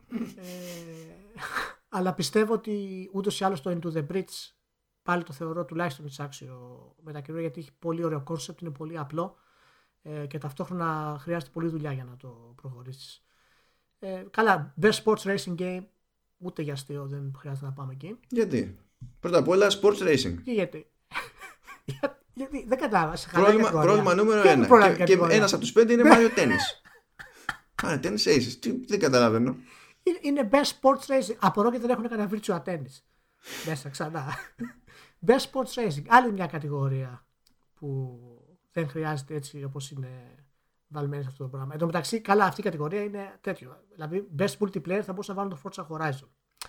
Ε, δηλαδή, είναι η κατάσταση. Το, το FIFA 19 πάλι best multiplayer. Αλλά θα μπορούσα να το βάλω και στο best ongoing. Εντάξει, κοίτα, όμως εκεί, εκεί, εκεί, το, το τραβάζει γιατί δεν είναι ο πραγματικός πυρήνας της υπόθεσης, ας πούμε. Όχι, όχι. Απλά θέλω να σου πω ότι όταν έχεις αυτές τις κατηγορίες, το FIFA 19 είναι, λειτουργεί μόνο ως multiplayer παιχνίδι στην ουσία. Δεν υπάρχει, το, το, το, το single player δεν παίζει εδώ κανένας. Ε, Πρέπει να αποφασίσεις πώς θα τα περάσεις. Πάντως, αν, χω, αν, χώριζα, αν χώριζες τι κατηγορίε, sports και racing που είναι το λογικό της όλης υπόθεσης. Καλά, το, λογικό, το πραγματικά λογικό της υπόθεσης είναι να μπεις στον πειρασμό να τα χωρίσεις και σε simulation και, και arcade γιατί είναι άλλα αθλήματα. Αλλά πες ότι δεν το κάνεις, δεν φτάνεις μέχρι εκεί, ρε παιδί μου. Εντάξει θα είχε, την, θα είχε την ευκαιρία τουλάχιστον να δείξει και κανένα πιο ύποπτο racing. Γιατί έτσι όπως είναι η κατάσταση υπάρχει μόνο το Forza. Και είναι κρίμα δηλαδή να έχεις να διαλέξεις ανάμεσα σε Forza και Forza. Καλύτερα ξεχώρισε το. Έτσι. Αλλά για μένα να σου πω την αλήθεια, κατηγορία Best Sports, βγάλτε. Ολοκληρωτικά. Τελείως. Εντάξει τώρα. Γιατί, είναι... γιατί, γιατί δεν υπάρχει καμία πρόοδος σε αυτά τα πράγματα όλα τα παιχνίδια αυτά παραμένουν σχεδόν ίδια εδώ και χρόνια. Παιχνίδια σαν το NBA 2K, τα bugs που έχει και η αθλειότητα της Visual Concepts, ας πούμε, για, για, τις, για τις 2K Sports, για το τι ισχύει στα συστήματα του NBA κτλ. είναι απαράδεκτη ακόμα και τώρα και περιμένουν τους παίχτες να φτιάξουν όλα αυτά τα προβλήματα. Για μένα βγάλω τελείως το Best Sports, θα είσαι μόνο το Racing Game και κάτω και Simulation αν θέλεις. Εγώ, εγώ θα, άφηνα, θα άφηνα τα Sports και θα έκανα το άλλο. Επειδή το ζήτημα είναι. Καταλαβαίνω αυτό που λες και, και συμφωνώ και έχει νόημα να, ακριβώς επειδή το καταλαβαίνω και συμφωνώ έχει νόημα να φανεί αυτό το πράγμα. Και με το να εξαφανίσει την κατηγορία δεν περνάς μήνυμα. Ε, αυτό που θα καταλάβει ο άλλος είναι ότι πουλάς μούρι. Οπότε θα μπορούσες να κάνεις τρολιά να βάλεις τα αθλητικά και να το πάρει το Μάριο Tennis και δεν το λέω, και δεν το λέω για χαβαλέ, ρε παιδί μου, και θα ήταν στα μούτρα. Δηλαδή, στα μούτρα του FIFA, θα στα μούτρα. Να αυτό. Αλλά είναι φανερός ο λόγος που έχουν ενοποιήσει τις κατηγορίες, γιατί κάθε χρόνο δύο παιχνίδια είναι τα αθλητικά. Τρία. Το FIFA, το NBA και το Pro Evolution Soccer. Τι κατηγορία είναι αυτή. Κάθε χρόνο θα παίρνουν οι ίδιοι το τέτοιο. Δεν ξέρω αν έχει νόημα αυτές οι, οι κατηγορίες για να το κάνουν. Να και το... να θέλανε να πάνε να βάλουν και άλλα, θα κάνανε, θα κάνανε βλακία και θα βάζανε Madden, ξέρω εγώ. Και... Ναι, ναι, ναι, θα μας στέλνανε. Μετά, ναι, και γίνεται πολύ το NHL, ας πούμε, θα γίνει αμερικανοποίηση πάρα πολύ. Ε, έχει κάποια... Εντάξει, βέβαια, παρακάτω είναι οι κατηγορίες Best Esports Game, Best Esports Player. ποια είναι η γνώμη σου. Έχει best esports moment όμως. Ναι, ποια είναι η γνώμη και σου. έχει content για... creator of the year. Για τόσες για τόσες κατηγορίες στα esports; Θα κάτσω να σας πω στα γρήγορα. Ναι, esports game, esports player, esports team, esports coach, esports event, esports host, best esports moment. Και content creator of the Δεν καταλαβαίνω γιατί δεν έχουν βραβείο για τον καλύτερο sponsor σε esports. best sponsor sports. Ε, ναι, γιατί όχι. Αυτό, αυτό είναι το νέο επίσημο. όχι, best esports Ε, sponsor. Αυτό. Ποιος είναι ο καλύτερος sponsor. Γιατί, γιατί μπορούμε; Εμένα μου αρέσουν τρεις κατηγορίες από τα esports. Μου αρέσει το esports team πάρα πολύ. Μου αρέσει το esports player πάρα πολύ. Ε, Νομίζω ότι δεν είναι- θα απαντούσε στα σοβαρά, αλλά βλέπω ότι απαντάς σοβαρά αυτής τη στιγμή. ναι, όχι, όχι, σοβαρά απαντάω. σοβαρά Α, απαντάω. το οκ. Ναι. και, και δεν ξέρω εάν θα... Αν μου αρέσει ακόμα το best esports coach, αν είναι τόσο σημαντική ακόμα και τα λοιπά. Ο, ο Φάλκος με το Fanatic είναι πάρα πολλές οι, και καλά οι θεωρίες που κάνει καινούργιες για το πώς να κρατάει τους παίκτες σε γρήγορση και τα λοιπά.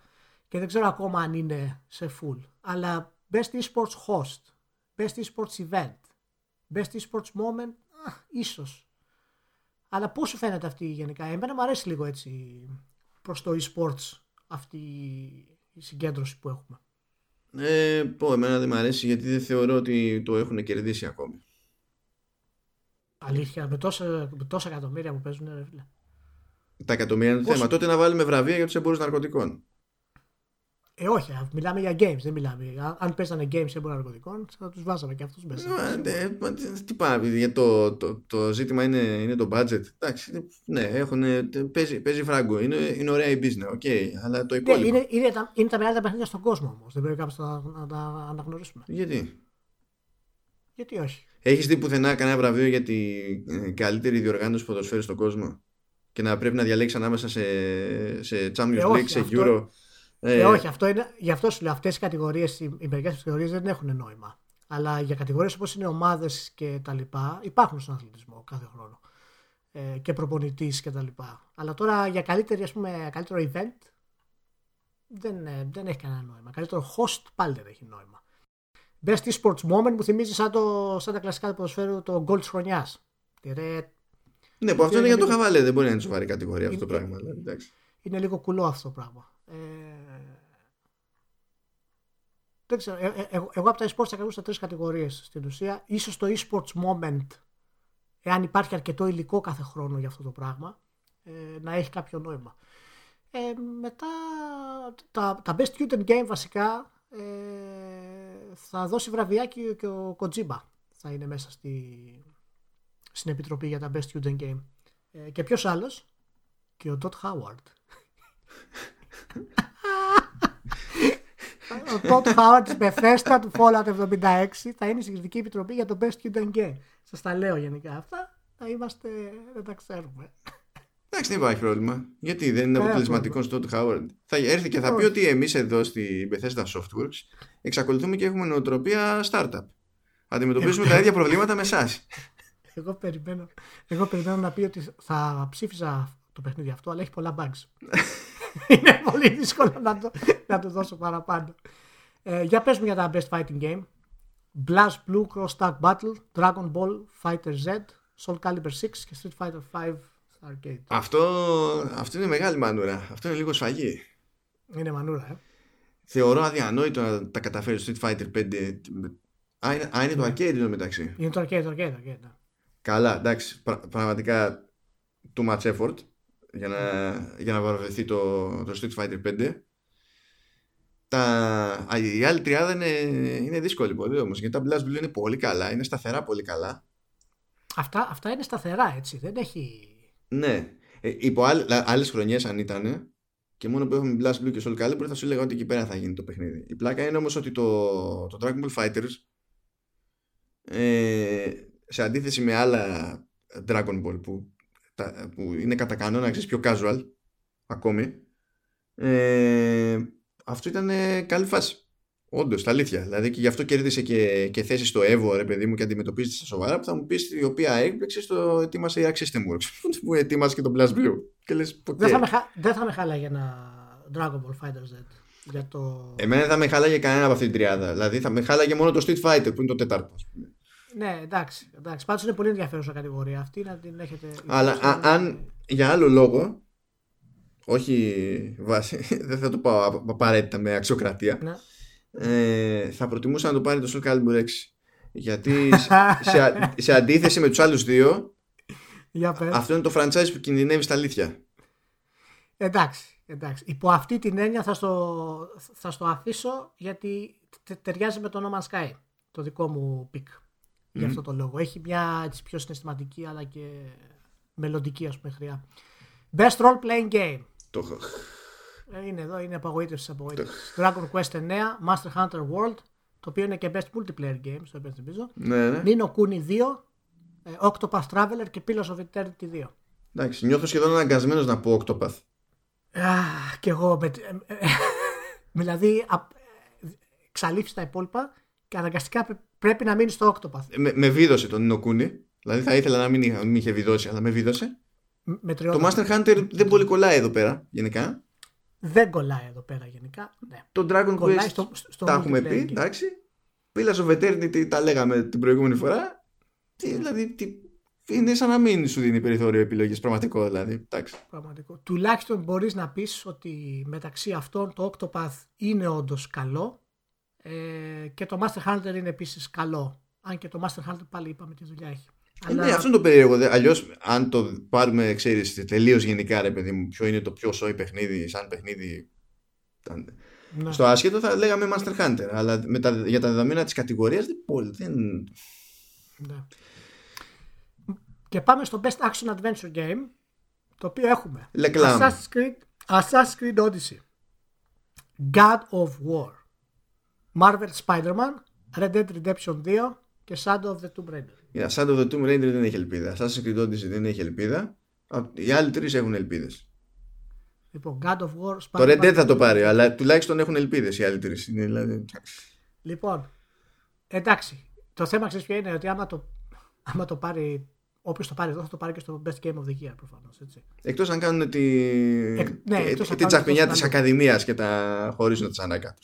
Ναι, ναι. Σε αυτή την περίπτωση, αν, αν κάνουν τέτοια τσαχπινιά, θα το, το δώσουν ναι. στον God of War. Δεν νομίζω να έχουν τα κότσια να το δώσουν στο Spider-Man. Εντάξει, εγώ τι να σου πω, έτσι όπως τα έχουν εδώ πέρα και τα λοιπά, ε, το Red Dead πρέπει να το πάρει. Αλλά το Spider-Man το θεωρώ ανώτερο του God of War, γενικά. Ε, ελάχιστα, αλλά το θεωρώ ανώτερο. Τώρα είναι δύσκολο. Το, το, το Odyssey είναι καλή προσπάθεια, αλλά δεν νομίζω ότι έχει ελπίδα. Πραγματικά. Όχι, δεν παίζει, όχι, αποκλείεται. Δεν, δεν υπάρχει, δεν υπάρχει λόγος. Ναι, δεν έχει σημασία αν είναι σε καλό δρόμο, αν είναι καλή προσπάθεια κτλ. Με... Και χωρίς να ήταν αυτό το γκρουπάκι, θα έπρεπε να, ήταν, να έχουν γίνει πολύ κουφά πράγματα, ξέρω εγώ. Για να το βγάλω, για να θεωρήσω ότι είναι απόλυτος λογικό να βγει για μια χρονιά το καλύτερο action adventure ένα Assassin's. Δηλαδή πρέπει να γίνουν και άλλα πράγματα, περισσότερα πράγματα. Και στην τελική, αν πες ότι βγάζαμε God of War, Spider-Man και Red Dead από τη μέση και θέλαμε να διαλέξουμε όντως μεταξύ Odyssey και, και, και Tomb Raider. Ε, ποιο, ποιο λογικό να το πάρει Tomb Raider; Μεταξύ Odyssey και Tomb Raider είναι μεγάλη, μεγάλη συζήτηση. Ε, εγώ δεν είμαι 100% αποφασισμένος για ποιο από τα δύο θα μπορούσα να, να επιλέξω. Πάντως το Tomb Raider μάλλον είναι λίγο, έχει το, το συν σε αυτό το πράγμα. Ε, ε, είναι πιο focused. Ναι, ακριβώς, ακριβώς γι' αυτό. Είναι πιο, είναι πιο streamlined, είναι, είναι πιο ολοκληρωμένο. Ε, λοιπόν, μια πολύ ενδιαφέρουσα κατηγορία πιο πάνω είναι το Games for Impact. Το οποίο, τέλος πάντων, κατηγορία έτσι ονομασία είναι λίγο χαζή, αλλά όλα τα παιχνίδια σε αυτή τα προτείνω επιφύλακτα σε όλους. Πραγματικά. Ναι. Δηλαδή είναι ξεχωριστά όλα. Το 11-11 Memories Retold, το Celeste, το Florence, το Life Strange 2 φυσικά η σειρά το οποίο βγήκε το episode 1, το οποίο δεν έχει νόημα να είναι εδώ πέρα, αλλά τέλος πάντων. Ναι. Με ένα επεισόδιο τύπου. Δεν έπρεπε, δεν έπρεπε. να περιμένουν να έχει ολοκληρωθεί. Έπρεπε να είναι του χρόνου, ξέρω εγώ αυτό το πράγμα. Ναι. Και το Missing, ας πούμε, και τα λοιπά είναι εξαιρετικά παιχνίδια, συναισθηματικά, πολύ προσεγμένες σκηνοθεσίες, πολύ ωραίες ιδέες και ασχολούνται με θέματα που έχουν να κάνουν τη φιλία, την κατάθλιψη, ε, τη μοναξιά, πολύ και τον έρωτα. Πολύ ωραία παιχνίδια, πολύ ωραία παιχνίδια πραγματικά. Είναι μια πολύ καλή κατηγορία αυτή η γενικότερη. Απλά θα μπορούσε να έχει άλλο τίτλο. Ναι, οκ. Okay. να δούμε τι άλλο. Το Florence εντωμεταξύ ε... είναι από ένα από τους τύπους που είχαν κάνει το, το Monument Valley. Ναι. Που εκεί ήταν δύο άτομα, ξέρω εγώ. Ε, ο ένας, δεν θυμάμαι τώρα ποιος. ναι, ναι. Okay. Ε, λοιπόν, μετά έχουμε για τα best performance το οποίο έχει το πρώτο αντρικού ή πρώτο γυναικείο, ας πούμε που λέμε. Το οποίο έχει το, το Connor από το Detroit Humor, του Brian Descartes, του Christopher Judge που είναι ο κράτος, Melisanthe, η Cassandra, Roger Clark που παίζει τον Arthur και Yuri Lowenhall που παίζει τον Peter Parker. Εντάξει, τα πράγματα είναι, είναι, είναι δύο ρε παιδί μου αυτά που θα ξεχωρίσουν. Θα είναι από τη, τη μία ο τύπος που κάνει τον Connor στο Detroit και από την άλλη η Cassandra. Ε, ε, Peter Parker, το πάει, Peter Parker το πάει καλά, αλλά είναι στην πραγματικότητα πιο by the numbers, είναι πιο έτοιμη συνταγή ως χαρακτήρας ο Peter Parker. Ο Peter Parker είναι πολύ καλός, ε, αλλά είναι εντελώς προβλέψιμο σε όλα. Ναι. Ακόμα, ε, Κασάνδρα είναι κουφό και μόνο που το σκέφτομαι. Δηλαδή, άμα ναι. είχαν πει το. Σκάλος τώρα, πώς λέγονταν ο άλλος.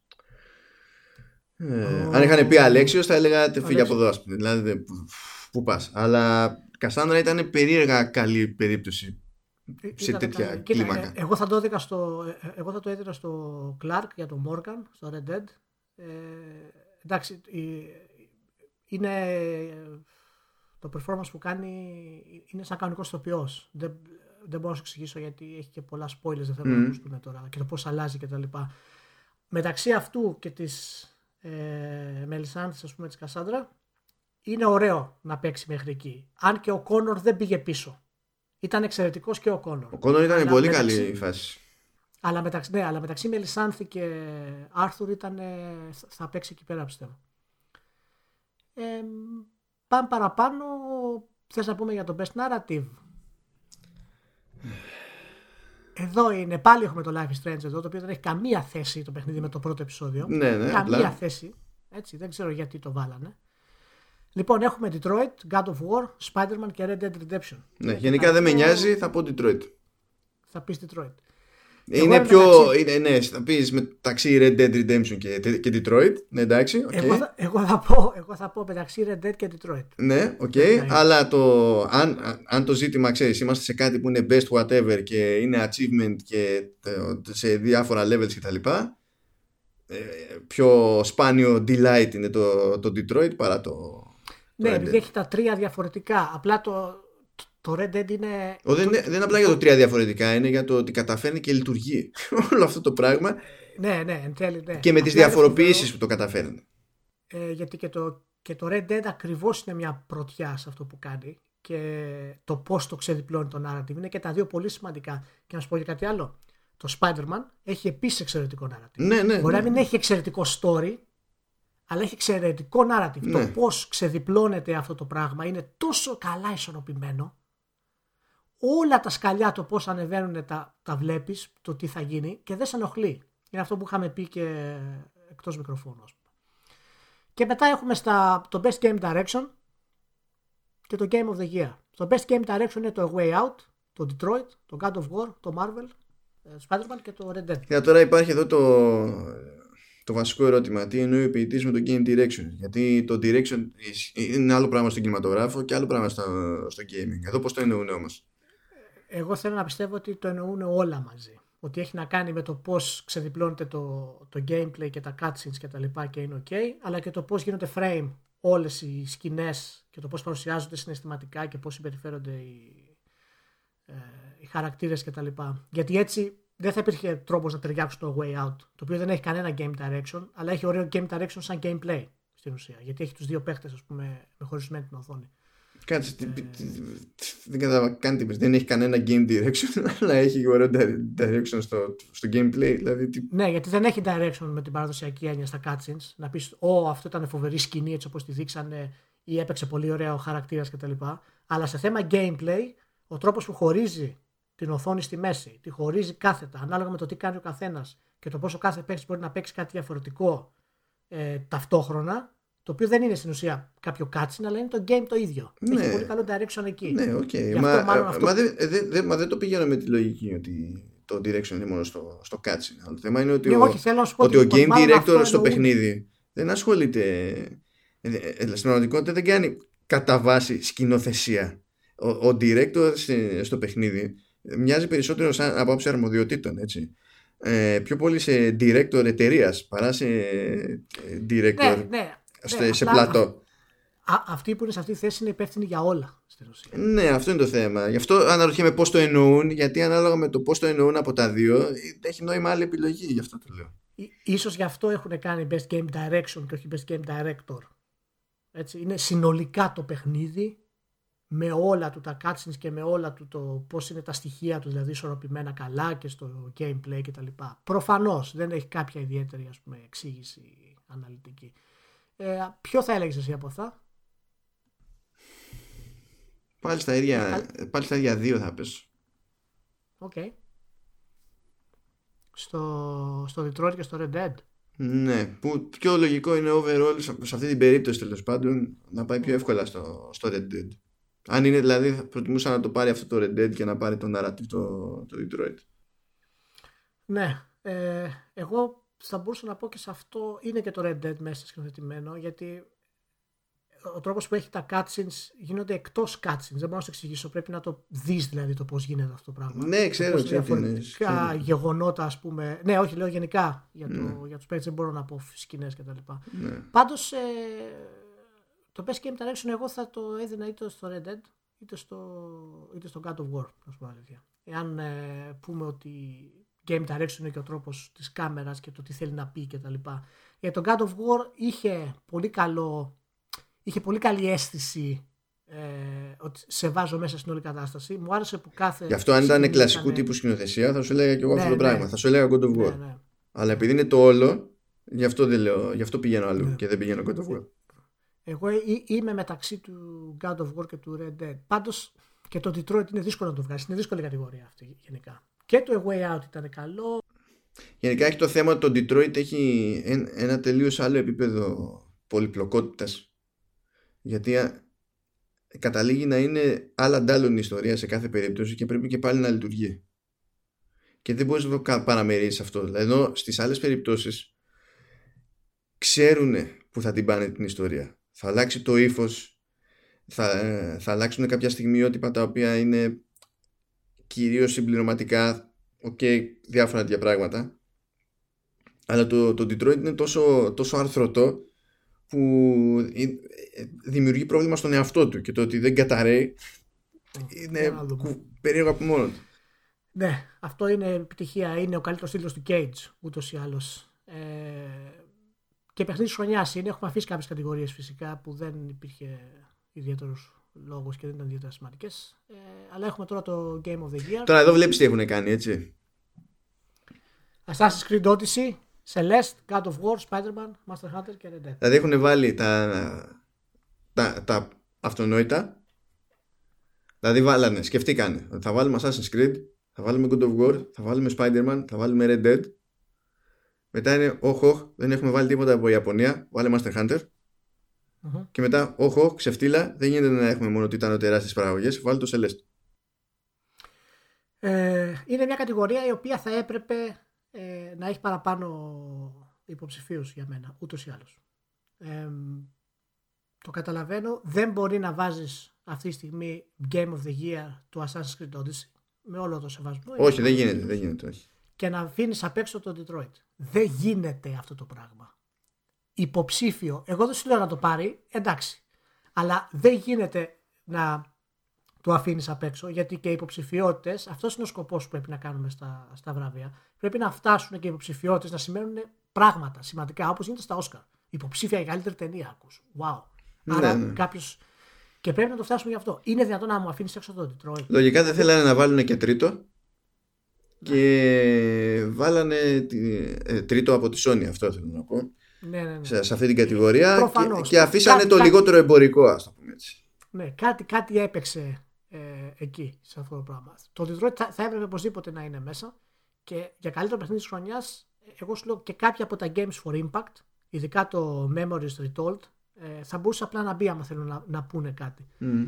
Ε, ποιο βλέπεις από αυτά; Εντάξει, θα το, αυτό θα το πάρει το Red Dead. Θα το πάρει το Red Dead, λες. Ε, θα το πάρει το Red Dead, ναι.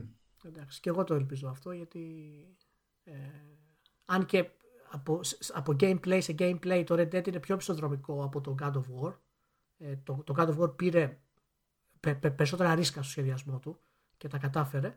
Ε, το συνολικό κομμάτι. Ναι, δεν είναι. Δεν έχει, δεν, δεν έχει φτάσει στην πηγή όμως ακόμη. Δηλαδή.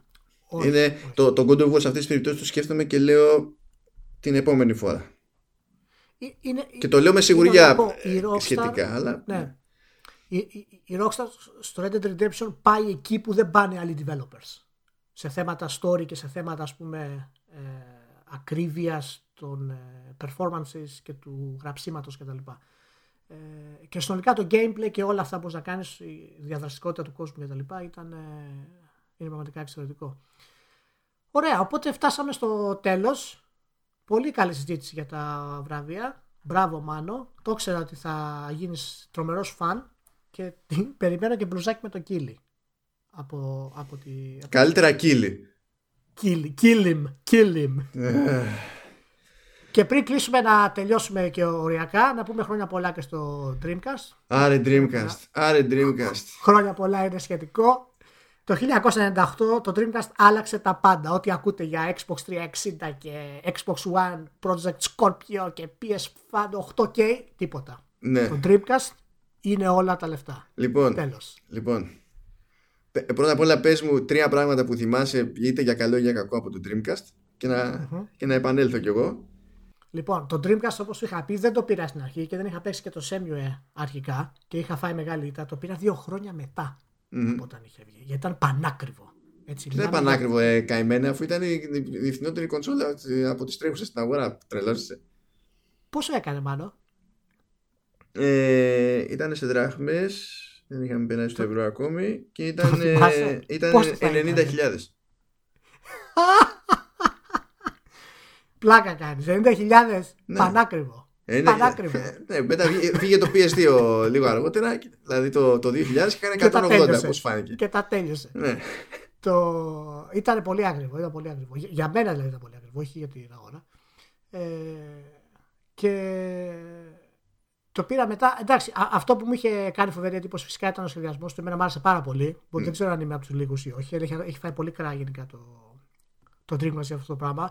Το έπιανα και φαινόταν η κονσόλα ότι ήταν κονσόλα. Είχε πράγμα μέσα, ρε παιδί μου. Ναι, μετά από τόσα χρόνια ο σχεδιασμός αυτός για μένα ακόμα, ε... ακόμα στέκεται. Και επίσης χαίρομαι που στην Ευρώπη είχαμε τη, τη γαλάζια λεπτομέρεια στο λόγο αντί για την πορτοκαλία ιδέα που είχαν στην Ιαπωνία και την Αμερική. Ναι, ναι, ναι. Και αυτό ήταν το, το, το, πρώτο που μου είχε χτυπήσει πραγματικά πάρα πολύ ε, σε αυτό το πράγμα. Ε, εντάξει, το χειριστήριο φυσικά με είχε εξητάρει πάρα πολύ. Ναι, και... ήτανε, ε, είναι θαύμα που δεν έπαθα την οντίτιδα από αυτό το χειριστήριο. Ναι, αυτό ήταν για μένα, δηλαδή δεν ξέρω πώς το έπιανα γενικά εκείνη την εποχή, αλλά μπορώ να πω ότι μετά τα, τα λεφτά που είχα δώσει τότε για τη μάμη είχα, είχα προσπαθήσει πολύ να τα μαζέψω γενικά για να τα πάρω τότε. Ε, ήταν, δεν, δεν με ένοιαζε καν. Δηλαδή, ό,τι μειονεκτήματα είχε ήταν τέτοιο. Και το τρίτο καλύτερο ήταν το Σέμιο, ε, που θυμάμαι. ε, γιατί. Γιατί, ήταν γιατί ναι, αυτό; Ήταν, ήταν κάτι το οποίο δεν είχες γενικά ξαναδεί. Και λέω ήταν γιατί στην ουσία το πρώτο που θυμάμαι γιατί το πήρα αφού πήρα την κονσόλα μετά από δύο χρόνια στην ουσία είχε βγει το Σέμιο ε, παράλληλα με, μετά από ένα χρόνο το 99 νομίζω βγήκε το, το, το Σέμιο. Ε, ναι, καλά έτσι κι αλλιώς Ευρώπη η κονσόλα και αυτά και Αμερική είχε ναι, έρθει 99. 99 και... ήταν βγήκε το πρώτο και 2000 είναι που βγήκε το δεύτερο και καλά ως συμπληρωματική νομίζω. Και ήταν πραγματικά το, το, το, το συνέδεσα με την κονσόλα. Έτσι. Mm. Ήτανε, δεν πέραμε πολλά παιχνίδια εκείνη την εποχή κιόλας. Και... και αυτό για βγει η ελληνική αγορά 30.000 το παιχνίδι, ε μου είχε κάνει φοβερή εντύπωση. Ναι, και τα υπόλοιπα και τα λοιπά τα οποία ήταν της εποχής στο Jet Set Radio ας πούμε και τα λοιπά δεν, ήταν μόνο δανεικά. Δεν ξέρω από πού τα βρίσκανε, ποιος τα έπαιρνε, κάποιος τα έπαιρνε, τα έδινε σε φίλο και τα λοιπά. Ε, εντάξει. θα, θα, θα, σου πω τώρα που δεν είναι από τις επιλογές μου, έτσι. Απλά. Ναι. Μιλάμε τώρα πράγματα που ξεκινήσαν εκεί πέρα που ήταν και αποκλειστικά. NBA 2K και τα NHL 2K και τα δεν συμμαζεύεται 2K, ό,τι ήταν 2K. Ναι, ναι. Metropolis Street Racer που στην ουσία είναι το Project Gotham δεν υπάρχει κανένα πρόβλημα για το οποίο ακόμη κλαίμε να σου πω συγγνώμη μιας και είπες για το Metropolis, το Sonic Adventure; Sonic Για- Adventure το, το πρώτο. Το, Μιας και το, μιλάμε για, για ανοιχτό κόσμο και καλά, σαν το Semio Steel. το, το πρώτο ήταν καλή φάση για την εποχή του. Ναι, Και ήταν και οι μοναδικές περιπτώσεις όπου ε, συστηματικά τα επίπεδα που, στα οποία καταπιάνονταν ο Sonic και έπαιζε όντως ο- ως Sonic ήταν εντυπωσιακά παρότι τέλος πάντων δεν είχαν δηλαδή πραγματική ουσία. Το Sonic Adventure 2 ήταν για στρατόπεδα συγκέντρωσης. Η κάμερα μόνο δηλαδή. ήταν, ήταν, ήταν ο ευκολότερος τρόπος να καταφέρεις να μπεις στο βιβλίο Guinness για θάνατο από κάμερα σε video game. Για να πεθαίνει ο παίχτης, όχι ο, χαρακτη... ο χαρακτήρας μας στο παιχνίδι. Αυτό είναι φυσιολογικό. Εντάξει, video game είναι, θα πεθάνει κάποιος. Τέλος Ε, πάντων. ναι. Τι άλλο γιορτάζουμε λοιπόν. Soul Calibur Day One. Ταραρατατα.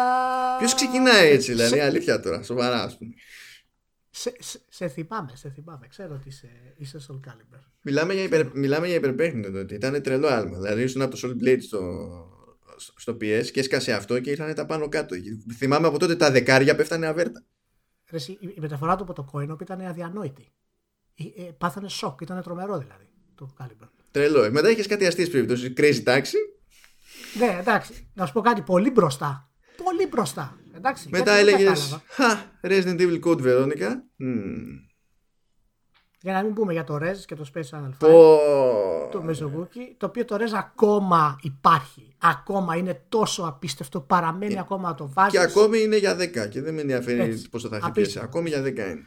Ο, και Εντάξει, ο- όσοι, όσοι κάθονται και λένε εντωμεταξύ ότι είναι απίστευτο το Tetris Effect και τα λοιπά και αυτό καλό ταυτόχρονα είναι, εντάξει, δεν λέμε. ναι είναι δεν, δεν έχω ε, αντίρρηση εγώ αλλά ταυτόχρονα δεν κατανοούν ε, γιατί ε, ε, έχει εκτόπισμα το RES ε, δεν μπορώ να καταλάβω πως ε, στον ίδιο άνθρωπο μπορούν να υπάρχουν αυτές οι δύο εντυπώσεις δεν, δεν, δεν, απλά δεν καταλαβαίνω καθόλου Ναι, ναι. μετά μου Ήταν- μπαίνει να, να μου βγει και να πεταχτεί και κάποιος και να πει ότι εντάξει δεν ήταν ε, τίποτα, δεν είχε τίποτα ενδιαφέρον το Lumines και εκεί πέρα θα, θα, θα πάρω σοκ. Δεν θα μπορώ να λειτουργήσω. Δηλαδή, άμα όλα αυτά είναι στο ίδιο άτομο. Είχαμε το, εντάξει, τους μεγάλους δημιουργούς εκεί, το Suzuki ας πούμε, το Mitsukuki και το Kodama από το Fantasy Star και το Skies of Arcadia. Ε, εντάξει, ιδίως και οι δύο σειρές αυτές, ε, οι RPG πήγανε πολύ καλά. Ε, δεν καταφέραν να γίνουν τόσο μεγάλους όσο τα Final Fantasy. Όχι, όχι. Ε, αλλά οι επιλογές γενικά του Dreamcast, τα παιχνίδια που είχε, η διάθεση για πειραματισμό στα παιχνίδια του, ήταν κάτι αδιανόητο, κάτι εκπληκτικό. Ε, δυστυχώς... πέθανε. Δυστυχώς τα έχει κάνει τόσο μαντάρα η Sega τα προηγούμενα χρόνια που δεν. Δεν υπήρχε αρκετή Και- πίστη Και γενικότερα. φυσικά δεν, θα, δεν πρόκειται να ξεχάσω τη συνεισφορά της EA σε αυτή την περίπτωση. Τι κρατάμε, αυτή είναι το μεγάλο της μαύρο χαρτί. Τώρα επιστρέφει στα μαύρα χαρτιά της πάρα πολύ, αλλά η μη υποστήριξή της το τότε ήταν ε, το ντόμινο που ξεκίνησε τη, την πτώση στην ουσία του Dreamcast. Ναι, εντάξει. Τραγικό, τραγικό πραγματικά. Τραγικό. Όμως, λοιπόν, να πω. Ναι, ναι. Ε, εντάξει, δεν θέλω να επαναλάβω σέν μου και δεν συμμαζεύεται. Εγώ θα πω πράγματα που, που μου έχουν μείνει πέρα από τα παιχνίδια. ναι. Εξακολουθώ να πιστεύω μέχρι σήμερα ότι ήταν ήταν τρελή σύλληψη η- το λεγόμενο τέλος πάντων VMU, το Visual Memory Unit που ήταν Μμμ. Κάρτα μνήμης και ταυτόχρονα είχε Ναι, κάποια mini games τέλος πάντων που κα- υπό συνθήκη μπορεί να απέφεραν και κάτι στο κανονικό παιχνίδι. ναι. Ήταν τρελή σύλληψη που. ε, η, η πραγματικά τρελή σύλληψη είναι ότι αυτό ήταν μέρο, γινόταν μέρος του χειριστηρίου. Του χειριστηρίου, αυτό ήταν το πιο, το πιο γαμάτο. Αυτό, αυτό ήταν πάρα πολύ καλή φάση. Το άλλο που έχω να θυμάμαι που δεν ήταν για καλό είναι ότι δεν έχω ξανακούσει πιο θορυβόδες optical drive στη ζωή μου. Κουνιόταν η κεφαλή και νόμιζα ότι κάτι είχε γίνει. Δηλαδή, νο- λα- στην αρχή νόμιζα ότι είχα πέσει σε προβληματικό μηχάνημα μέχρι που συνειδητοποίησα ότι αυτό είναι το στάνταρ στο, στο Ήταν- Dreamcast. Δηλαδή, Ήταν οι εποχές τέτοια. Και το PlayStation ε, μετά ξύπνα για τη γάτα μου. δεν ξέρω τι επική τσιπιά είχαν κάνει. Δηλαδή, δεν έχω ξανακούσει τίποτα τέτοιο από τότε. Και εντάξει, Ναι, να ναι, λέμε. ναι. Το τρίτο όμως που μου μένει και θα επιμένω από ό,τι φαίνεται για πάντα γι' αυτό γιατί με ξένη στην Nintendo δεν νομίζω να μπει κανένα στον κόπο να φανταστεί κάτι καλύτερο η καλύτερη ονομασία κονσόλας ever ξέρεις ότι αυτό δεν το λένε. Είσαι στη μειονότητα που το λένε. Ναι, και, γενικά είμαι στη μειονότητα που είχε Dreamcast. Δηλαδή, αν, αν αυτό και... ήταν απόδειξη από μόνο του για κάτι, θα, δεν θα ξεκινάγαμε καν κουβέντα για το Dreamcast. Θέλω να πιστεύω ότι όντως είναι το. Είναι όνομα το οποίο πρέπει να πιάσει. Τώρα, για τους λόγους που δεν έπιασε είναι περίεργο, αλλά είναι ένα καταπληκτικό όνομα πραγματικά. Και πρέπει να μου άρεσε πάρα πολύ. Το Dreamcast ε... είναι πρώτα απ' όλα το. Πρώτα αλλιώς. Το Xbox ενοιολογικά είναι ένα πράγμα. Τέλος. Δεν θέλει άλλη εξήγηση. Τι είναι ένα πράγμα. Αυτό σου βγάζει σαν έννοια, ρε παιδί μου. Το PlayStation παρά είναι κυριολεξία. Το Switch παρά είναι κυριολεξία. Το GameCube παρά είναι κυριολεξία. Το Wii δεν ξέρει κανείς τι είναι και γιατί. Το Wii U ακόμη χειρότερα. Το Dreamcast είναι η αποτύπωση της υπόσχεσης του video game. Έτσι. Και νομίζω με αυτό τον επίλογο δεν υπάρχει καλύτερος ε, τρόπος να κλείσουμε αυτό το Mammoth podcast το οποίο πήρε 625 ώρες. Θα προσπαθήσω πίσω το Μάνο να το κόψει. ε, το Dreamcast πραγματικά είναι ακριβώς αυτό που είπες και μάλιστα δεν ήταν μόνο το όνομα, το έκανε και πραγματικότητα με τα παιχνίδια που έφερε και με τα ρίσκα που πήρε. Γιατί ναι, έκανε τρελά πράγματα σήμερα, εκείνη την εποχή, τρελά πράγματα. Ακόμα και σήμερα έχεις πολύ δυνατές αναμνήσεις από μια κονσόλα η οποία ποτέ δεν πούλησε πάρα πολύ καλά, πάντα είχε θέματα, δεν είχε ποτέ υποστήριξη μεγάλη από την EA για να εξελιχθεί και εκεί τον ένα, το δύο, τους τρεις τίτλους κτλ. Ε, είχε τη δυνατότητα να τους ευχαριστηθείς και να σε πάνε αλλού. Και ναι, τέλος πάντων, συγχαρητήρια στην EA για μια ακόμη φορά. λοιπόν, ε, να είστε όλοι καλά, ευχαριστούμε που ήσασταν ε, μαζί. Επόμενη εβδομάδα θα κάνουμε recap τα βραβεία, μάλλον. Οπότε άλλη μια ώρα για τα βραβεία. Ε, εντάξει, εδώ θα αφήσω τα κόκαλά μου. να, να τσεκάρετε πάλι τα show notes, διότι προφανώς θα έχουμε παραπομπές. Θα, θα βάλουμε, πάλι θα βάλουμε κάτι στο, στο τμήμα εφρενόμεθα. Ναι, πρέπει, πρέπει, πρέπει εφρενόμεθα από, από Dreamcast κάτι. Οπωσδήποτε. Καλά, ένιωσα. έχω, έχω επιλογή στο μυαλό μου. Δεν, δεν υπάρχει πρόβλημα και δεν θα στερέψουμε, θα στερέψουμε ποτέ. Και ως συνήθως θα βρείτε στοιχεία επικοινωνίας γενικά για την εκπομπή και πιο προσωπικά στα, στα social, πάλι στα show notes. Και μην ξεχνάτε βαθμολογίες όπου κι αν είστε. Spotify, iTunes, Android, Linux, όπου θέλετε, όπου, όπου, όπου είστε. DVD, Raspberry Pi. Raspberry Pi, I don't know, Blue, Blueberry, μας γράφετε σε DVD, μας ακούτε στα Maxi, δεν ξέρω. Ε, δώστε, δώστε points. Λοιπόν, να είστε όλοι καλά. Τσάου, γεια χαρά.